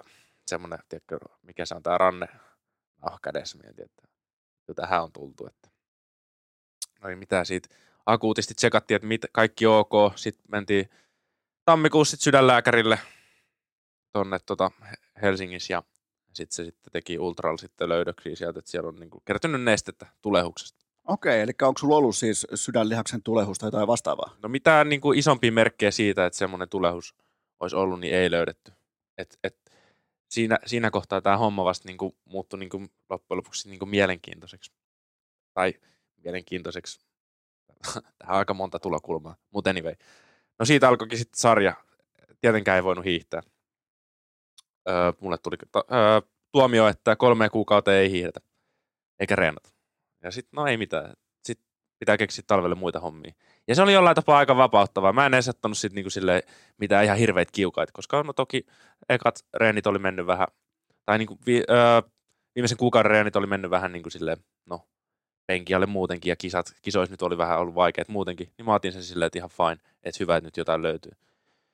Mutta öö, siitä me alettiin sit käymään kaikennäköisiä tutkimuksia öö, meitsin kehosta ja, ja tolleen ja sitten tota, mä sain siihen lääkkeitä ja sitä nestettä aletaan poistaa ja sitten alettiin käymään koko ukko niin kuin läpi, päästä varpaisiin. Ihan kaikki tutkittiin, koska sydämeen saattaa tulla niin kuin nestettä aika monesta eri asiasta. Se voi olla niin kuin joku autoimmuuninen reaktio, se voi olla joku tulehus jossain, se voi olla syöpä, palleatyrä, siis ihan sillä on niin kuin se, se sitä aiheuttaa niin kuin tosi moni asia. Ja sitten mä itse kävin niin kuin ihan kaikki tähystykset ja ultra öö, tuolla magneettikuvis kuvattiin päätä ja siis ihan kaikki mahdollinen, niin koko ukko syynättiin päästä varpaisiin. Ja lopputuloksena mitään ei löytynyt. Okei. Eli siellä käytiin sitten ihan niin kuin useamman kerran ja siihen uhrattiin siis älyttömästi Joo. aikaa. Ja kuinka turhauttavaa se oli, kun sieltä ei löytynyt mitään? Kyllä mä niin kuin olin aika silleen. Toisaalta se oli helpottavaa, koska mitä ei löytynyt. Mun pitäisi olla terve, mutta mulle ei tunnu terveeltä. Tai silleen, että se on aika, aika tota ristiriitainen tota tunne. Ja tätä kesti niin kuin koko talven. Toki, että otti myös rahaa, mulla oli myös vakuutukset, mutta mut, mut. Oli kyllä, oli kyllä silleen aika raskas setti kaikkineen. Et mielihän on siitä silleen erikoinen, että se osaa niinku aika hyvin tavallaan suojella kaikilta vaikeilta niinku kokemuksilta, mitä sä oot käynyt läpi. Et nyt jos mä niinku tässä hetkessä muistelen niinku aikaa taaksepäin, mä oon silleen, että no ihan chillihän se talvi oli, et ei siinä mitään, mutta sit kun mä niinku paneudun siihen ta- viime talveen tavallaan, niin sit mä muistan, kun mä oon niinku ollut kolmelta yöllä kattonut vaan pimeässä huoneessa kattoa ja miettinyt, että nyt mä, niin kuin, nyt mä kuolen. Että ei tässä. Mikä, mikä siihen tavallaan, mikä ajatus kehä sut siihen vei? Oliko se sellainen vai oliko se pakkoajatus tai jotain muuta vastaavaa? No, no jollain tapaa, kun se osuu tänne sydämeen se tavallaan vaiva.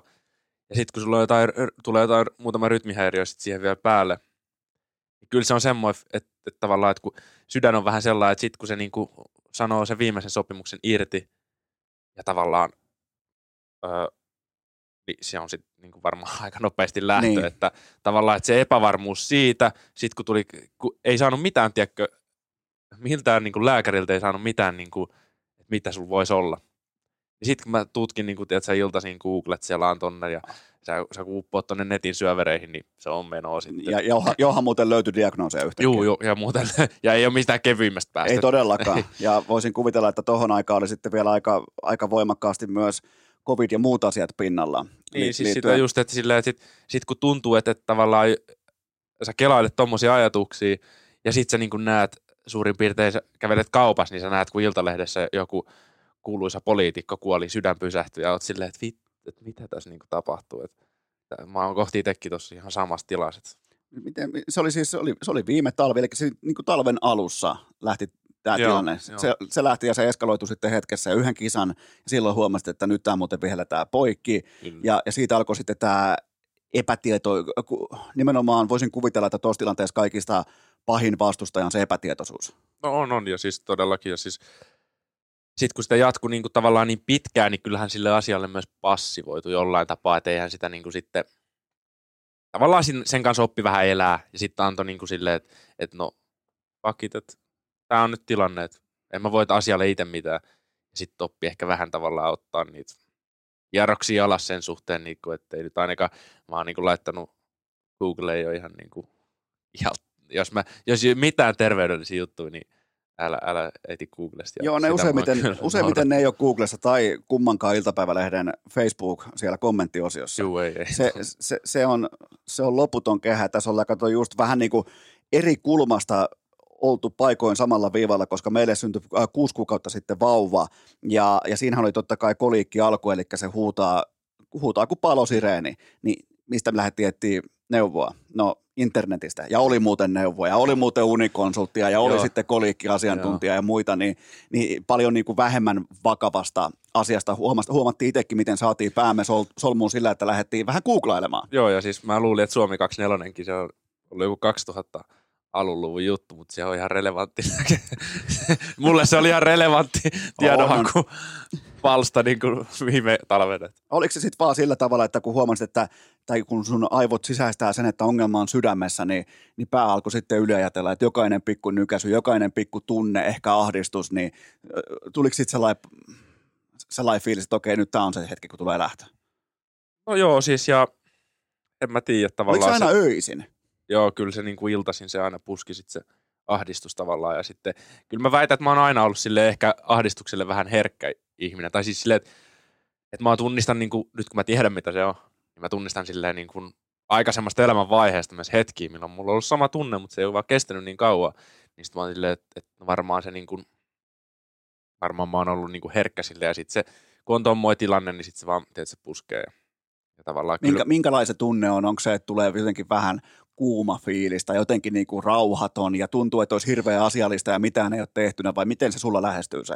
No aika hyvin sä kuvailit sitä, että tavallaan, että, että ei se niin kuin, mulla tavallaan se, se ahdistus ehkä näyttäytyy sille, että mun on niinku hirveä tarve tietysti tehdä jotain. Et ehkä se on, mä oon miettinyt, että ehkä se on niinku tavallaan kuin urheilu koko elämänsä. Niin adrenaliinihan on se, että et nyt mennään. Joo. Ja nyt jos tulee siellä niinku keskellä yötä, niin mä oon silleen, että nyt mennään, että nyt pitää tehdä jotain. Joo. Ja sit mä alan tietysti tekee kaikkea muuta, kun tietysti yrittää sitä niinku rauhoittumista. Sitten mä alan niinku tekee kaikki rästihommia. Ja sit kun tietysti urheilu on myös laiska, niin sitten tuohon jäät vähän koukkuun. Että no se olikin ihan kiva se, että et vähän ahdistikin, niin sit sai niinku tietysti hommia taas tehtyä. Että vähän silleen... Toi on, tota, toi on, mä annan oman esimerkin. Tuossa koko tammikuun olin sivussa just tämän rakennusprojektin takia, koska tuosta naapuritalosta tuli rouvalta ilmoitus, että, että nyt loppuu täältä sisätiloista tekemään. Tämä viisisataa jaksoa riittää nyt tätä lystiä täältä sisältä. Mm, että, niin tota, tammikuussa oli aikaa odotella ja sehän ei näköjään sopinut mulle yhtään. Et, et, Tämä ei, ei ole edes mikään oikea työ, tämä on puuhastelua, mm. tämä on tällaista näpertelyä tämä podcastin tekeminen. Niin hyvin huomasi, kuinka alkaa sellainen... Miten voisi sanoa toimettomuus tai tietynlainen epärelevanttiuden sävel tunkea? Nyt ei niinku, et totta kai tässä on maailman tärkein asia meneillä, joka on siis isyys ja, ja puolisona oleminen ja näin poispäin, mutta silti sellainen, että vähän niin kuin urheilijan mentaliteetillä, että pitää olla tietty rytmi, tietty, niinku, että pitää olla askissa, niin se puuttuu elämästä, niin mä huomasin, että se, se toi sellaista orastavaa ahdistusta mulla pintaa. Joo, siis kyllä ja... Sitä aina pitää, niin kun on urheillut tuossa, niin pitää itseä sille laiskana ihmisenä, kun kaiken energia jättää sinne niin ladulle tai mikä se päivän treeni onkaan. Nyt kun ei ole mitään, niin mä huomaan, että jumaleissana, että mulla on tota niin kuin energiaa. Että, että tavallaan kun aina sitä tälleen niin kuin yksilöurheilus, kun ei toi niin kuin oma eläketurva ole tässä niin kuin mitenkään ihan hirveän hyvällä to- tolalla, niin aina sitä niin kuin ahdistuu myös siitä, että mitä tässä niin kuin, tiedätkö, tekee niin kuin urheiluuran jälkeen.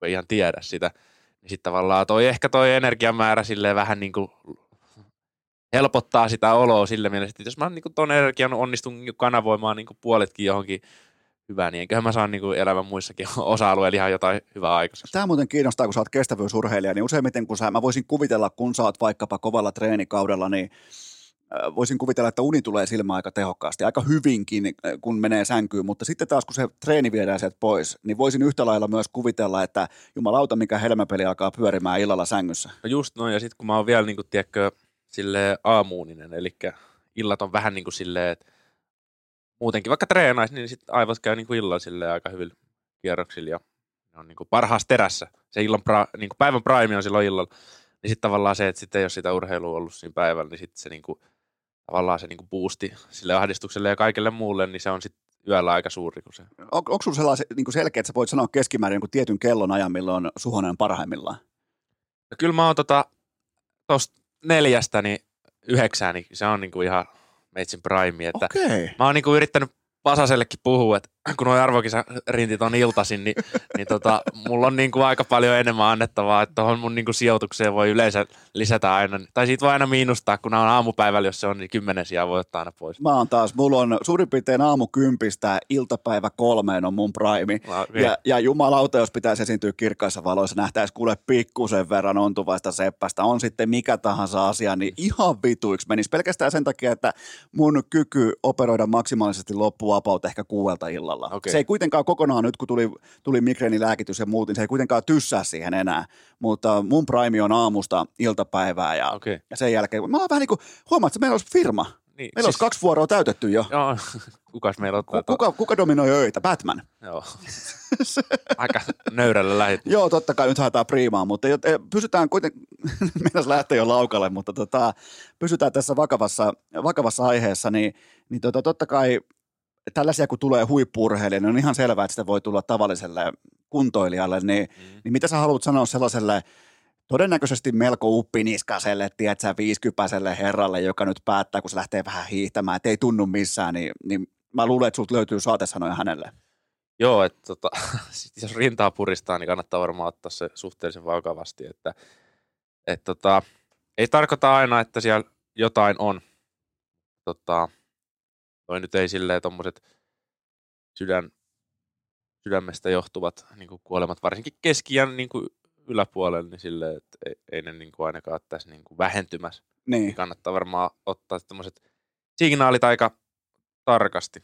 Että tota, oon mä nähnyt siis, mä oon ollut todistamassa ladulla, kun ihminen hiihtää, ja mä oon kattonut, että on, on vähän raskaan olosta. Ja, tota, ja sitten se, mä katon hetkeä ja se on tuupertunut sit siihen. Joo. Ja mä oon mennyt paikalle ja tota, oli siis vanha mies kyseessä. Joo. Vanha, no ei mitään, siinä pakko soittaa apu ja elvyttää ja, ja sitten tulee, tota, ei tapahdu mitään ja sitten tulee ambulanssi paikalle ja, ja tota, toteaa, että kaveri kuoli. Just. Ja se, sitten sä jäät itse siihen niin kuin silleen. Missä tää, missä tää oli? Levillä. Levillä? Mä olin vuori silloin. Ah, okei, siitä on jo vuosia. Joo, siitä, siitä on kauan. Miten, siis silleen, että... miten tuollaisesta, to, toki siis järkyttävä tragedia ja vielä oman niin kuin rakkaan lajin parissa, niin varmaan oli... No ei, siinä mä menin tota kämpille, hotellille ja suihkuun ja syömään.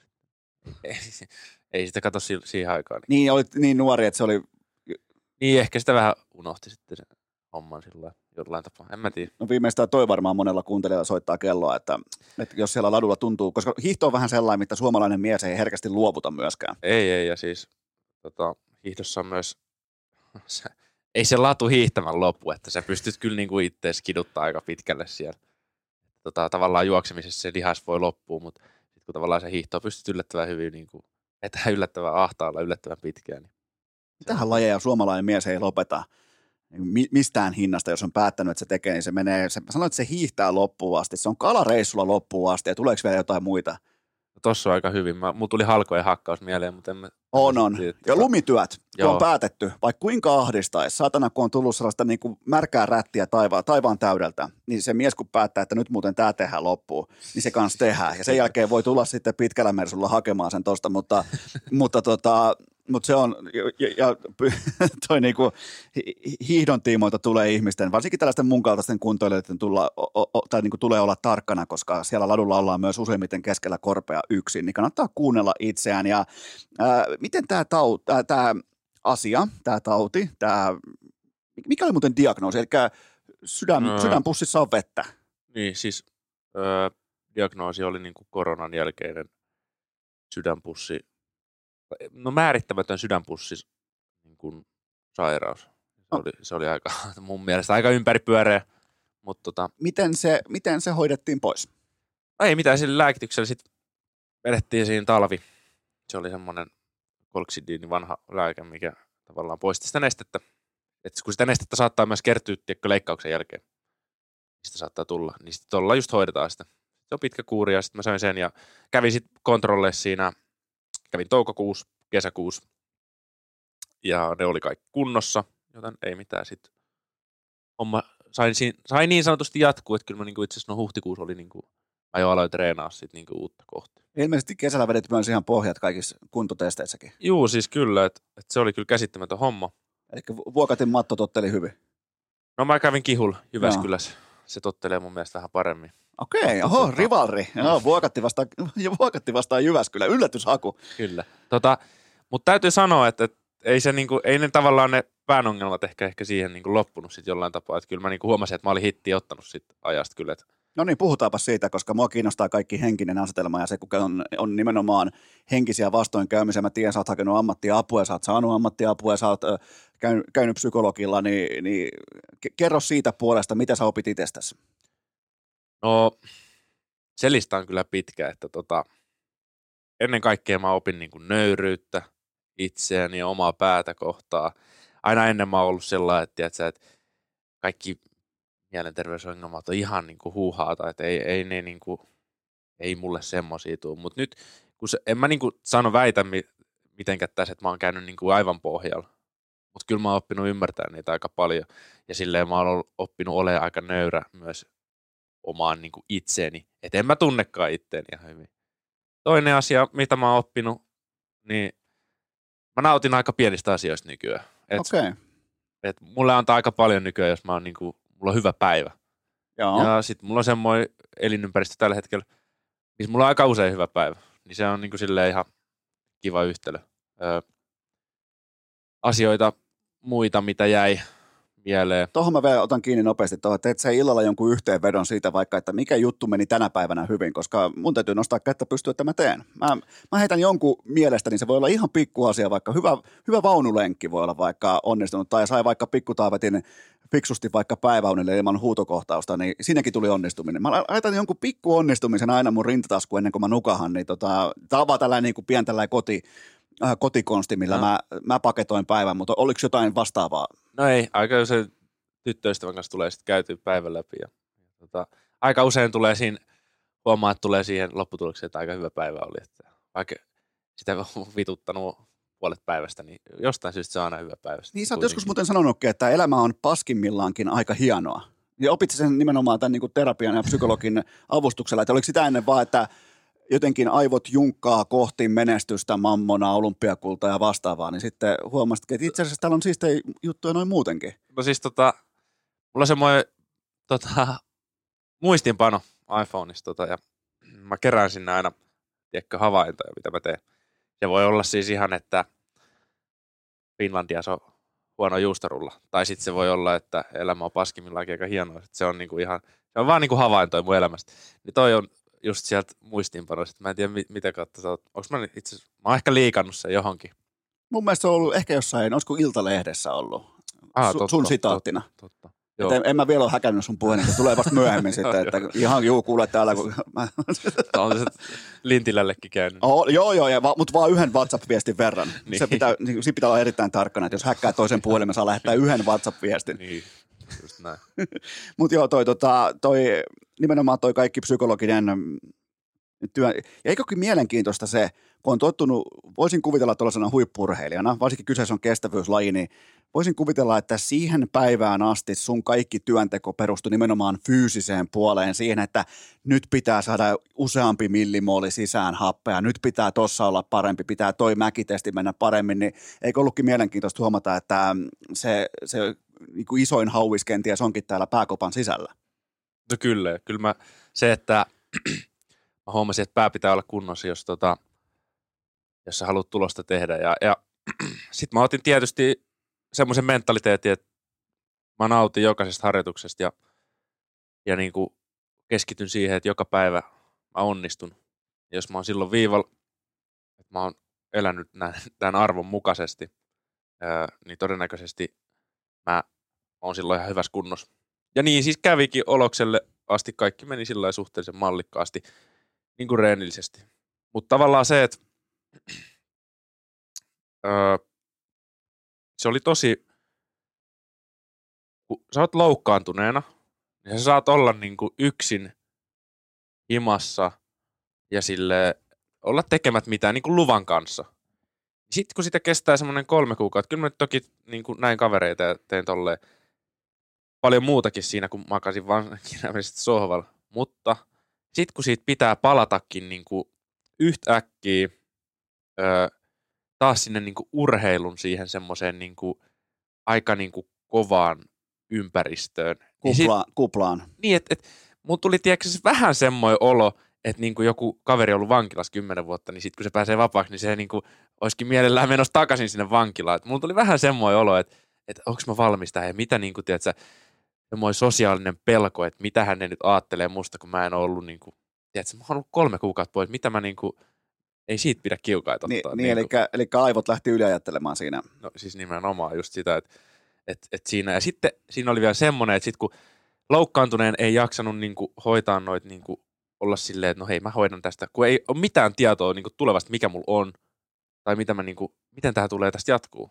että loppuksi muuraa vai mikä tämä homma on, niin ei ollut myöskään semmoista intoa, kautta voimia mm, hoitaa mitään niin sponsorijuttuja. Okei. Okay. Niin kuin silleen, että mä olisin hankkinut uusia, koska en mä nyt ole muutenkaan silleen ikin tienannut tästä hiihtämisestä oikeastaan niin kuin mitään. Mutta sulla on hienoimmat kotisivut kaikista hiihtäjistä, mitä mä oon kattonut. Ehdottomasti. ja se, ja se, tää ei ole välttämättä niin kuin sinällään, tässä ei niin kuin nyt, hae, tiedät kyllä, että tässä ei haeta niin kuin mitään arvostettua designer-palkintoa, että voittaa hiihtäjien keskinäisen kilpailun kotisivuissa. Mutta niin. Mä vaan halusin niin kuin tämän tittelin nyt sulle jakaa, koska Hakola otti kokonaan sivunsa pois, kun se oli mun vieraana.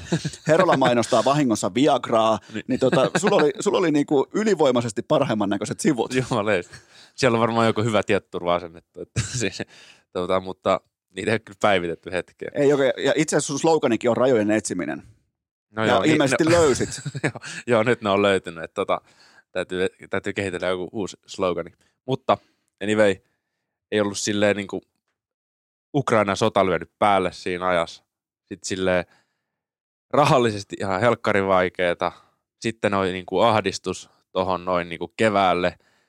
Sitten me niin kuin tuolla hyvän ystäväni Julius Jäntin, meidän videon tuottajan kanssa niin kuin monet kerrat niin kuin istuttiin siellä sohvalle ja niin kuin mietittiin, oltiin puhelin kädessä ja tiedätkö, hoidettiin jotain diilejä, mistä niin kuin, tiedätkö, kunnon semmoinen vähän kummeli meininki, mutta silleen ihan tosissaan me yrittiin grindaa siellä, mutta sitten ei, ei vaan niin kuin, tiedätkö, ei tipu rahaa pöytää, pään kanssa ongelmia, sitten pitäisi niin kuin painaa samaan aikaan ihan hirveätä grindia tuossa, ottaa niin kuin jengiä kiinni, koska kunnollisesti saat aika paljon jäljessä kolmen tai kahden kuukauden niin kuin lonkan oton jälkeen.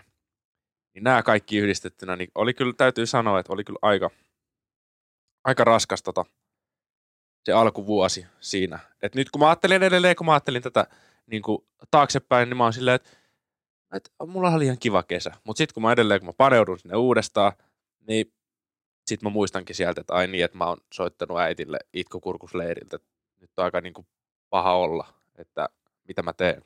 En mä to, niin kuin, ne on ihan uusia tunteita, mitä tulee. Eli sulla on Kari sitten kuolemattomuuden tunne kerrasta pois. Joo, ja joka se... suunnasta, vähän niin kuin susipakka hyökkää, joka suunnasta samaan aikaan. Että siellä on, siellä on tota, taloudellisia ongelmia, siellä on pääkoppaongelmia, siellä on kunto-ongelmia, siellä on se.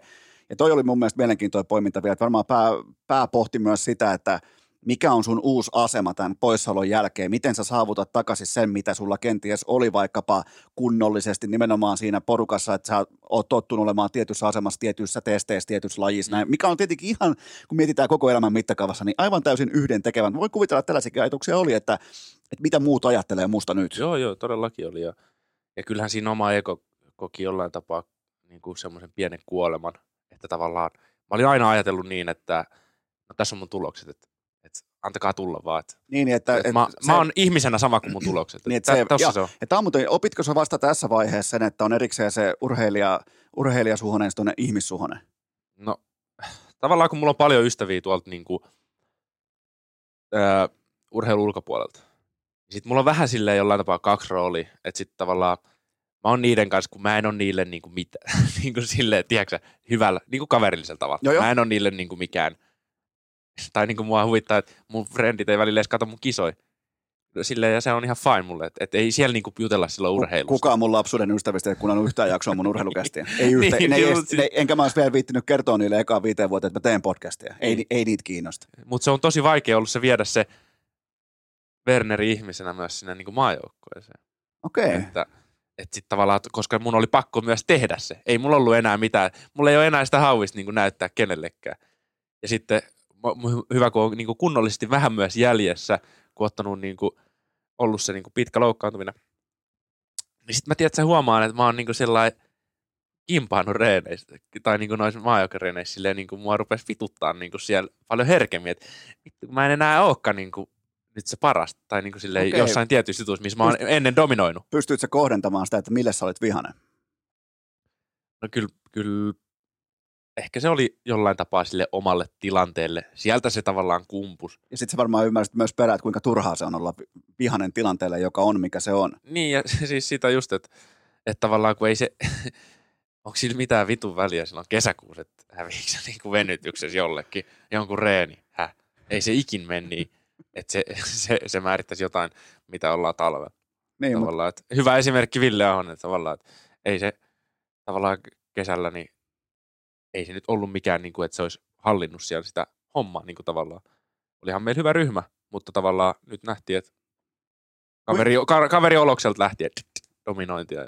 Ku, ku, kuinka tiukkaa toi kesäotatus on sitten teillä, koska sieltä uutisoidaan tuloksiakin, säkin voitit silloin Iivon ja, ja tällaista, niin, niin onko se sitten sellaista niin kuin alfabiisistä, että siellä mitataan ihan oikeasti? Joo, siis se on ihan totista totta, että kyllä se niin kuin, mutta aika hyvin onneksi niin kuin tavallaan, ei se niinku määritä sitä leirin henkeä jollain tapaa ne tulokset sitten kuitenkaan. Että se määrittää vaan sitä yksilön omaa fiilistä ja tunnetta itsestään, omaa itsetuntoa. Joo, ja sitä pitää mun mielestä ollakin nimenomaan sitä, että siellä on joku syy, miksi harjoitellaan ja miksi mitataan. Ja kaikista helpoin tapa on mitata, kun heittää testosteronia samaa ämpäriin ja laittaa vaikka Vuokatin vaaralle. Ja, niin, ja tuolla on, näkyy toi tota, ylälaki tuolla, kuka on ekana asiaa, se voittaa. Se on hyvin yksinkertaista. Siinä ei tarvita niinku mitään kertoimia tai tyylipisteitä. Se, joka on ekana siellä, se voittaa. To, Mutta tota ehdottomastihan meillä pitäisi olla enemmän niin kuin myöskin, että mennään silmä silmästä hampa hampaan. Kuka on muuten kovin Vuokatinvaaran kiipeä kautta aikojen? Tiedätkö, onko sun mitään kovia tarinoita sieltä? Koska se on aina sellainen, mitä mullekin heitellään. Nyt olisi niin kuin Remi noussut sinne ihan, ihan tota huipulle. Mä oon, aika, mä oon kyllä huono analysoimaan Vuokatinvaaran no, nousu. Mä, en, mä oon aina ollut vähän silleen Vuokatti-vastainen okay. tota, ihminen. Miksi se on vähän silleen, kyllä, vähän karissu pois, mutta... Mä en, mä en kyllä osaa noit sanoa noit segmenttejä. Okei, mä oon Vuokatti myönteinen. No, mä en, nou, en noussut vaaralla. En sano joku toinen hyvä reenipaikka. Tiirismaa. Tiirismaa on muuten paha. On vähän ikävä sellainen. Joo. Siis Tiirismaa just tänään fiilistelin, että, että täällä on ihan niinku käyttämättömiä luonnonvaroja. Ihmisten pitäisi tulla, hiihtäjän pitäisi tulla enemmän tänne. Se on kyllä paha paikka tällaiselle harrastelijan hiihtäjän välissä Tiirismaa, kun vetää. Pitäisi pystyä vetämään sukset suorana mäkiä niin, niin kyllä tulee hopeat kaulaa. Joo, ja ei, mutta ei Suomesta löydy edes niinku yhtä brutaalia hiihtoympäristöä kuin Tiirismaa saa. Tämä on mun näkemys. Okei. Okay. Pohjautuu ihan mun omaan kokemukseen. Jonkun verran tullut hiihtyä kuitenkin. Eli kaikki haastamaan verkkua Tiirismaalle. Sieltä sielt löytyy. Miten, tota, miten tällainen tilanne? Totta kai sinä ja, ja Viivi Lehikoinen, te olette huippu-urheilijoita. Ja sitten tota, molemmille varmaan tulee vastoinkäymisiä. Niin te pystytte ilmeisesti ihan omassa arjessanne keskustelemaan näistä kaikista, vaikka sulla on vaikeuksia, näin poispäin. Niin kaikki tällainen tulee, miten voisi sanoa, ainakin joku siellä on siellä kotona, joka elää sitä huippu-urheilijan arkea. Niin voisi kuvitella, että se on aikamoinen etu. On se ehdottomasti, että kyllä toi Viivikin on omalla urallaan käynyt vaikeuksia läpi, niin tavallaan mä aina, mä, se on hauska, miten mä aina yllätyn siitä, kun mä kerron sille jotain, reflektoin mun jotain tunnetta sille, niin sit kuitenkin se aina, niin kuin, mä huomaan silleen, että wow, että sehän, niin kuin, sehän saa niin kuin heti kiinni tästä, mitä mä tarkoitan. Joo, joo. Älä, nä, sille... älä muuten näprää sitä pulloa samaan aikaan, kun puhut rakkaudesta, se, tota, laita se pullo nyt sivuun, niin, tota, ettei, niin jatka vaan. Mutta tota niin, öö, joo, siis on se, on se iso etu. Toki on siinä niinku haasteensakin, että meillä on kisakaudet aika ristiin, että sitten tavallaan koko ajan ollaan siinä kilpailumuodissa niinku tavallaan vuoden ympäri. Joo, toi on varmaan kyllä hyvin, hy, hyvin itsellä ei koskaan tollaista, en ole tietenkään itse ollut myöskään huippu-urheilija, ja, niin, niin tavallaan sen arjen ymmärtäminen tai edes hahmottelu on tällaiset tavalliset tosi vaikeaa. Joo, siis on on, ja mä, mä oon niinku huomannut sen tavallaan, kun mä oon miettinyt tota niinku asetelmaa, niin sit se on niinku aika silleen, kun mä mietin sitä, niinku asetun jonkun maalikon asemaa ja katon sitä niinku tilannetta, niin se niinku vaikuttaa tosi niinku erikoiselta. Tai silleen, et, et esimerkiksi se, et, niinku, et en mä voi, niinku, jos toinen niinku valmistautuu E M-kisa starttiin finaaliin, niin en mä voi sille soittaa, että et nyt mulla on huono mieli. Et kyllä siinä pitää vähän niinku, tiedätkö, antaa myös tilaakin. Mut joo, joo, ja se on, se on niinku sellainen... Kummankin, sanotaanko urheilija, minä määritellään monesti sellaisten yksittäisten sekuntien varassa, yksittäisten suoritusten varassa, niin tavallaan sillä henkisellä puomilla tasapainottelu jatkuvasti, niin, niin ja hyvin varmaan pystyy nimenomaan reflektoimaan ja ottamaan toisesta koko ajan eväitä mukaan, että näihin keskusteluihin, mitä siellä käydään, ja niin kuin kasvaa itse siinä samalla, niin toi on, se, toi on sellainen maailma, kyllä, mitä tietenkään itse, kun ei koskaan päässyt näkemään tai kokemaan, niin toi on sellainen, mikä ihan niin kuin oikeastikin kiinnostaa, että miten urheilijaparisuhde toimii. No kyllä, ja sitä täytyy sanoa vielä semmoinen, tota, että tuossa kun on alkanut Viivin kanssa olemaan, niin on kyllä huomannut, että aika lasten kengistä on oma niin kuin urheilullisuus ja tommoinen urheilijaelämäntapa ollut sit kuitenkin, vaikka itse pitänyt silleen, niin kuin, jos katsotaan koko lajikenttää ja urheilijoita yliinsä, niin pitänyt itseä siellä kärkipäässä, mutta tavallaan tuossa kun on päässyt seuraamaan, niin se on, se on aika vielä niin kuin next level. Eli Iivi laittoi lait, sut vielä niin kuin vaikka ravinnossa muussa tällaisessa ruotuun. Joo, tai ei se mua niin kuin ruotuun laita, mutta mä, tiedätkö, mä sen verran kilpailullinen, että et sit tulee mullekin sellainen, no jumaleista, mä, mäkin rupean sitten. Sellainen niin hyvä innostuksen kela. Kumpi teistä, on, kumpi teistä on parempi toisensa lajissa? Sinä tota, neljäsatasissa no, aidoissa. Minä ehdo, ehdottomasti, että taitaa Viivin lenk, viimeisin lenkki olla kahden vuoden takaa. Ja mä en ole siis nähnyt ikinä, että se olisi hiihtänyt okay. videolle. Että, tota, kauan te olette ollut yhdessä?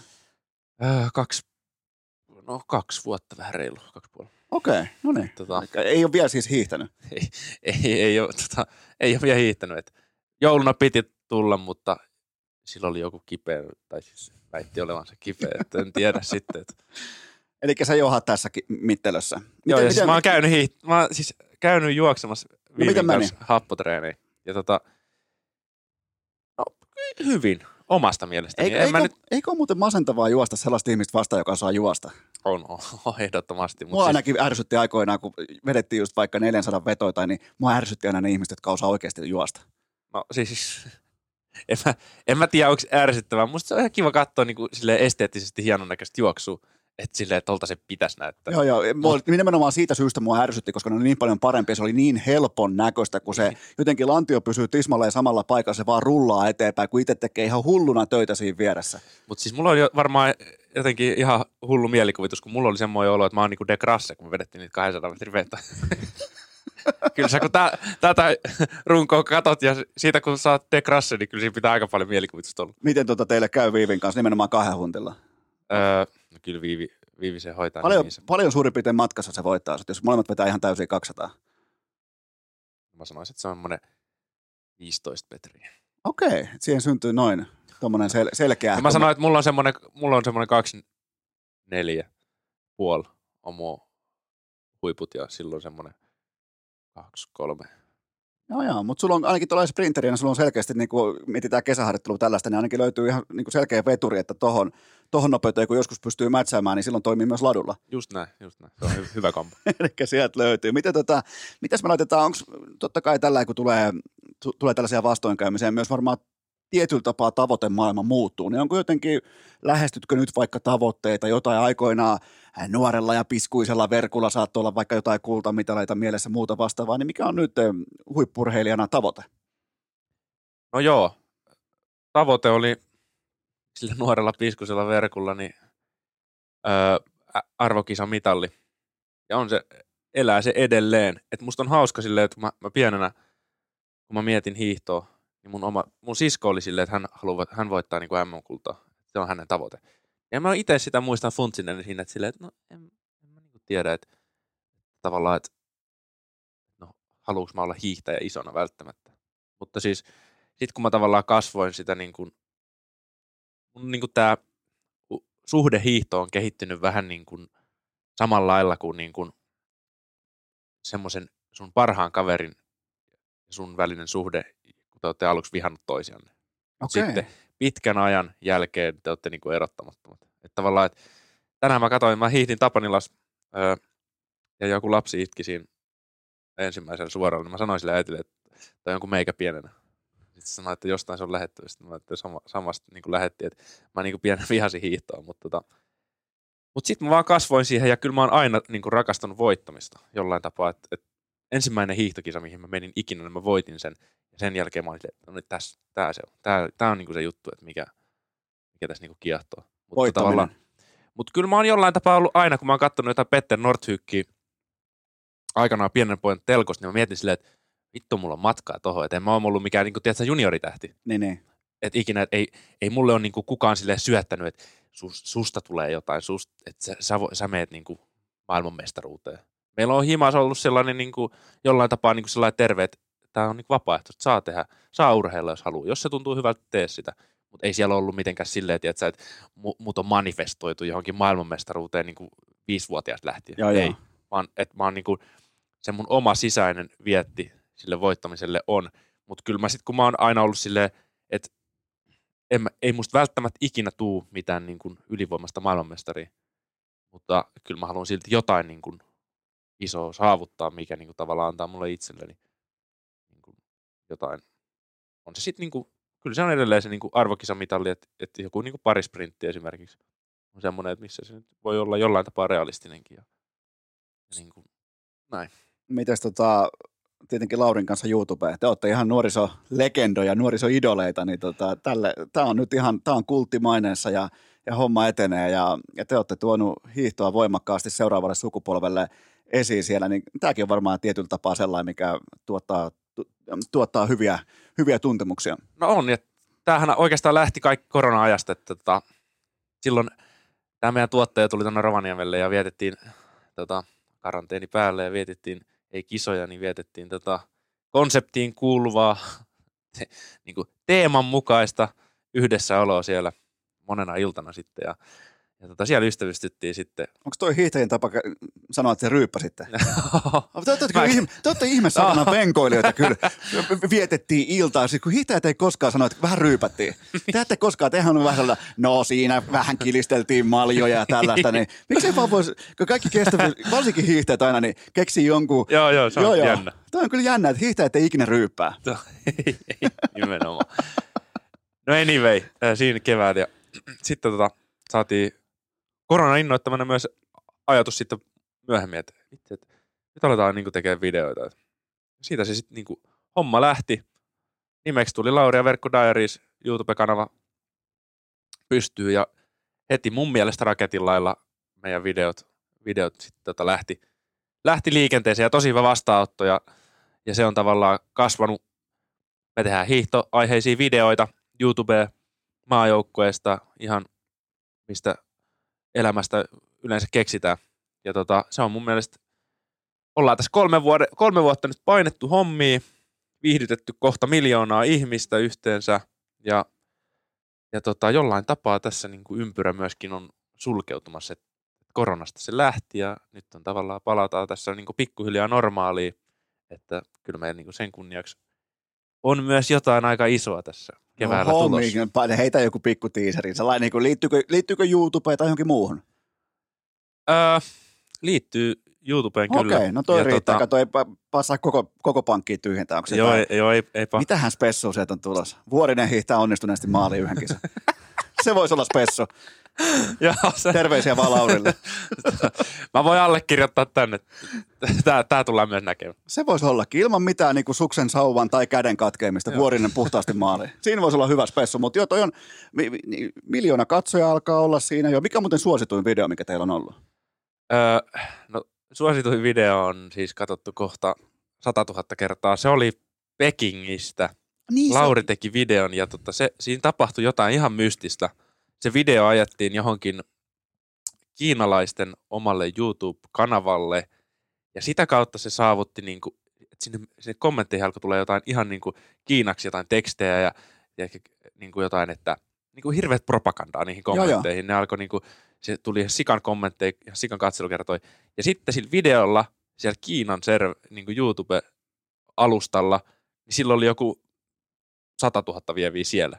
Okei. Silleen, se oli kyllä, se oli erikoinen. Niin se, se oli vähän... se, missä tavallaan pääsi suomalainenkin fani pääsi katsomaan ekaa kertaa vähän sinne kulissien taakse, että mitäs täällä on. Just ja tohon, tohon lisättynä vielä, niin useimmiten nämä teidän videot, vaikka, vaikka Keski-Euroopan leireiltä, alkukaudesta näin poispäin, niin se on ainoa tapa vilkaista sinne verhon taakse, koska ei teistä, Joni Mäki ottaa, se ottaa fantastisia kuvia, se harrastaa valokuvausta, no Iivo postaa kerran kautta, jos siinä on Red Bullin tölkki mukana, niin toi on ainoa tota, tapa katsoa sinne, että jos on vaikka reenipäivä, niin ihan vaan tälleen tavallisena hi- hiihtofanina katsoa vaikka, että mistä reenipäivä alkaa, kun pitää laittaa monot jalkaa hotellilla, sen jälkeen mennään kondolihissiin, sen jälkeen vasta ollaankin siellä jäätiköllä ja kaikkea tällaista, niin se on ihan mielenkiintoinen konsepti. On ja siis sit jotain niin kuin, mun mielestä on aina hienoa antaa jotain niin kuin enemmänkin kuin vaan se, että jokainen meistä osaa tehdä reelsin, missä se laittaa just ne monot jalkaa ja menee siihen hissiin ja menee ylös ja hiihtää ja tulee pois sieltä syö.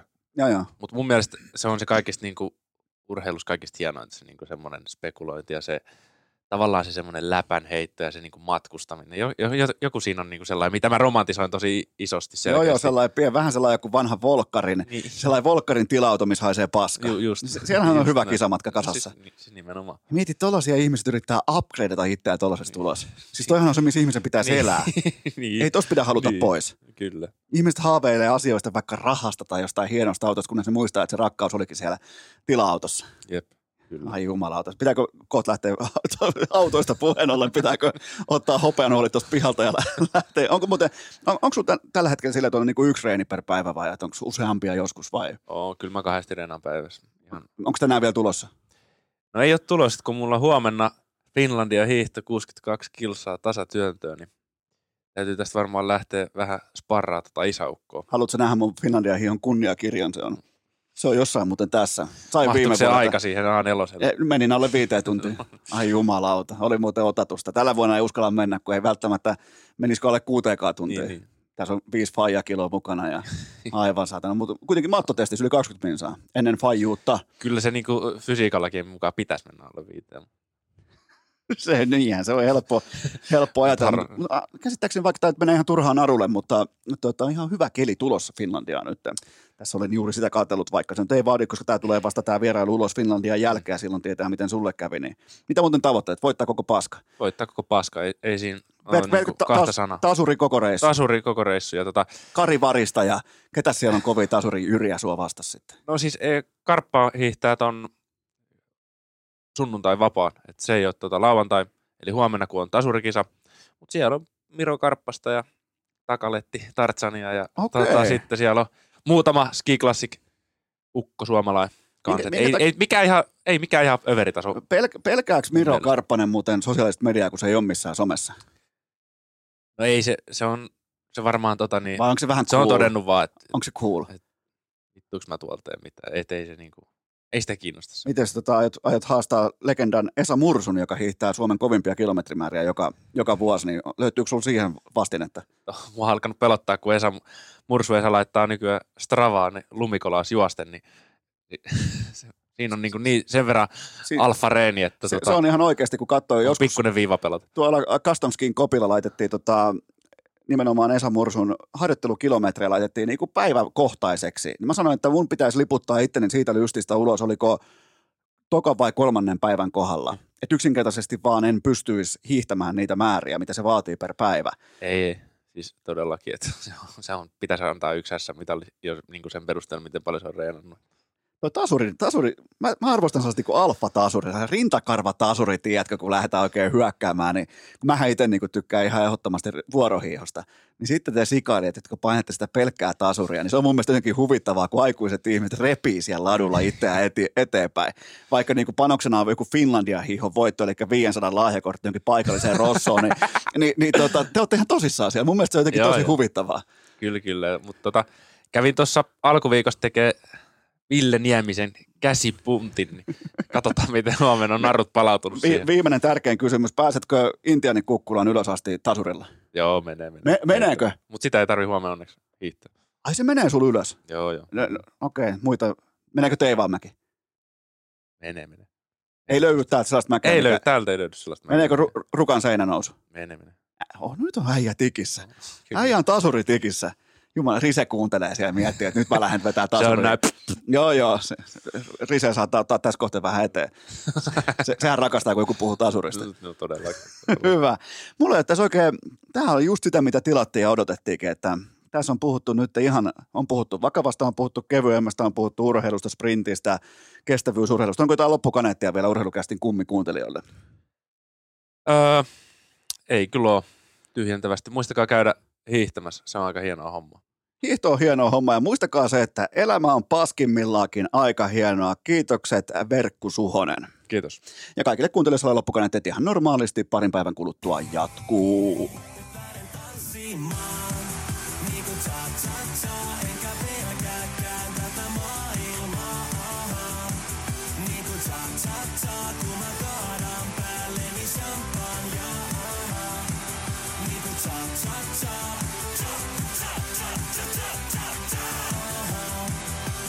Top, top, top.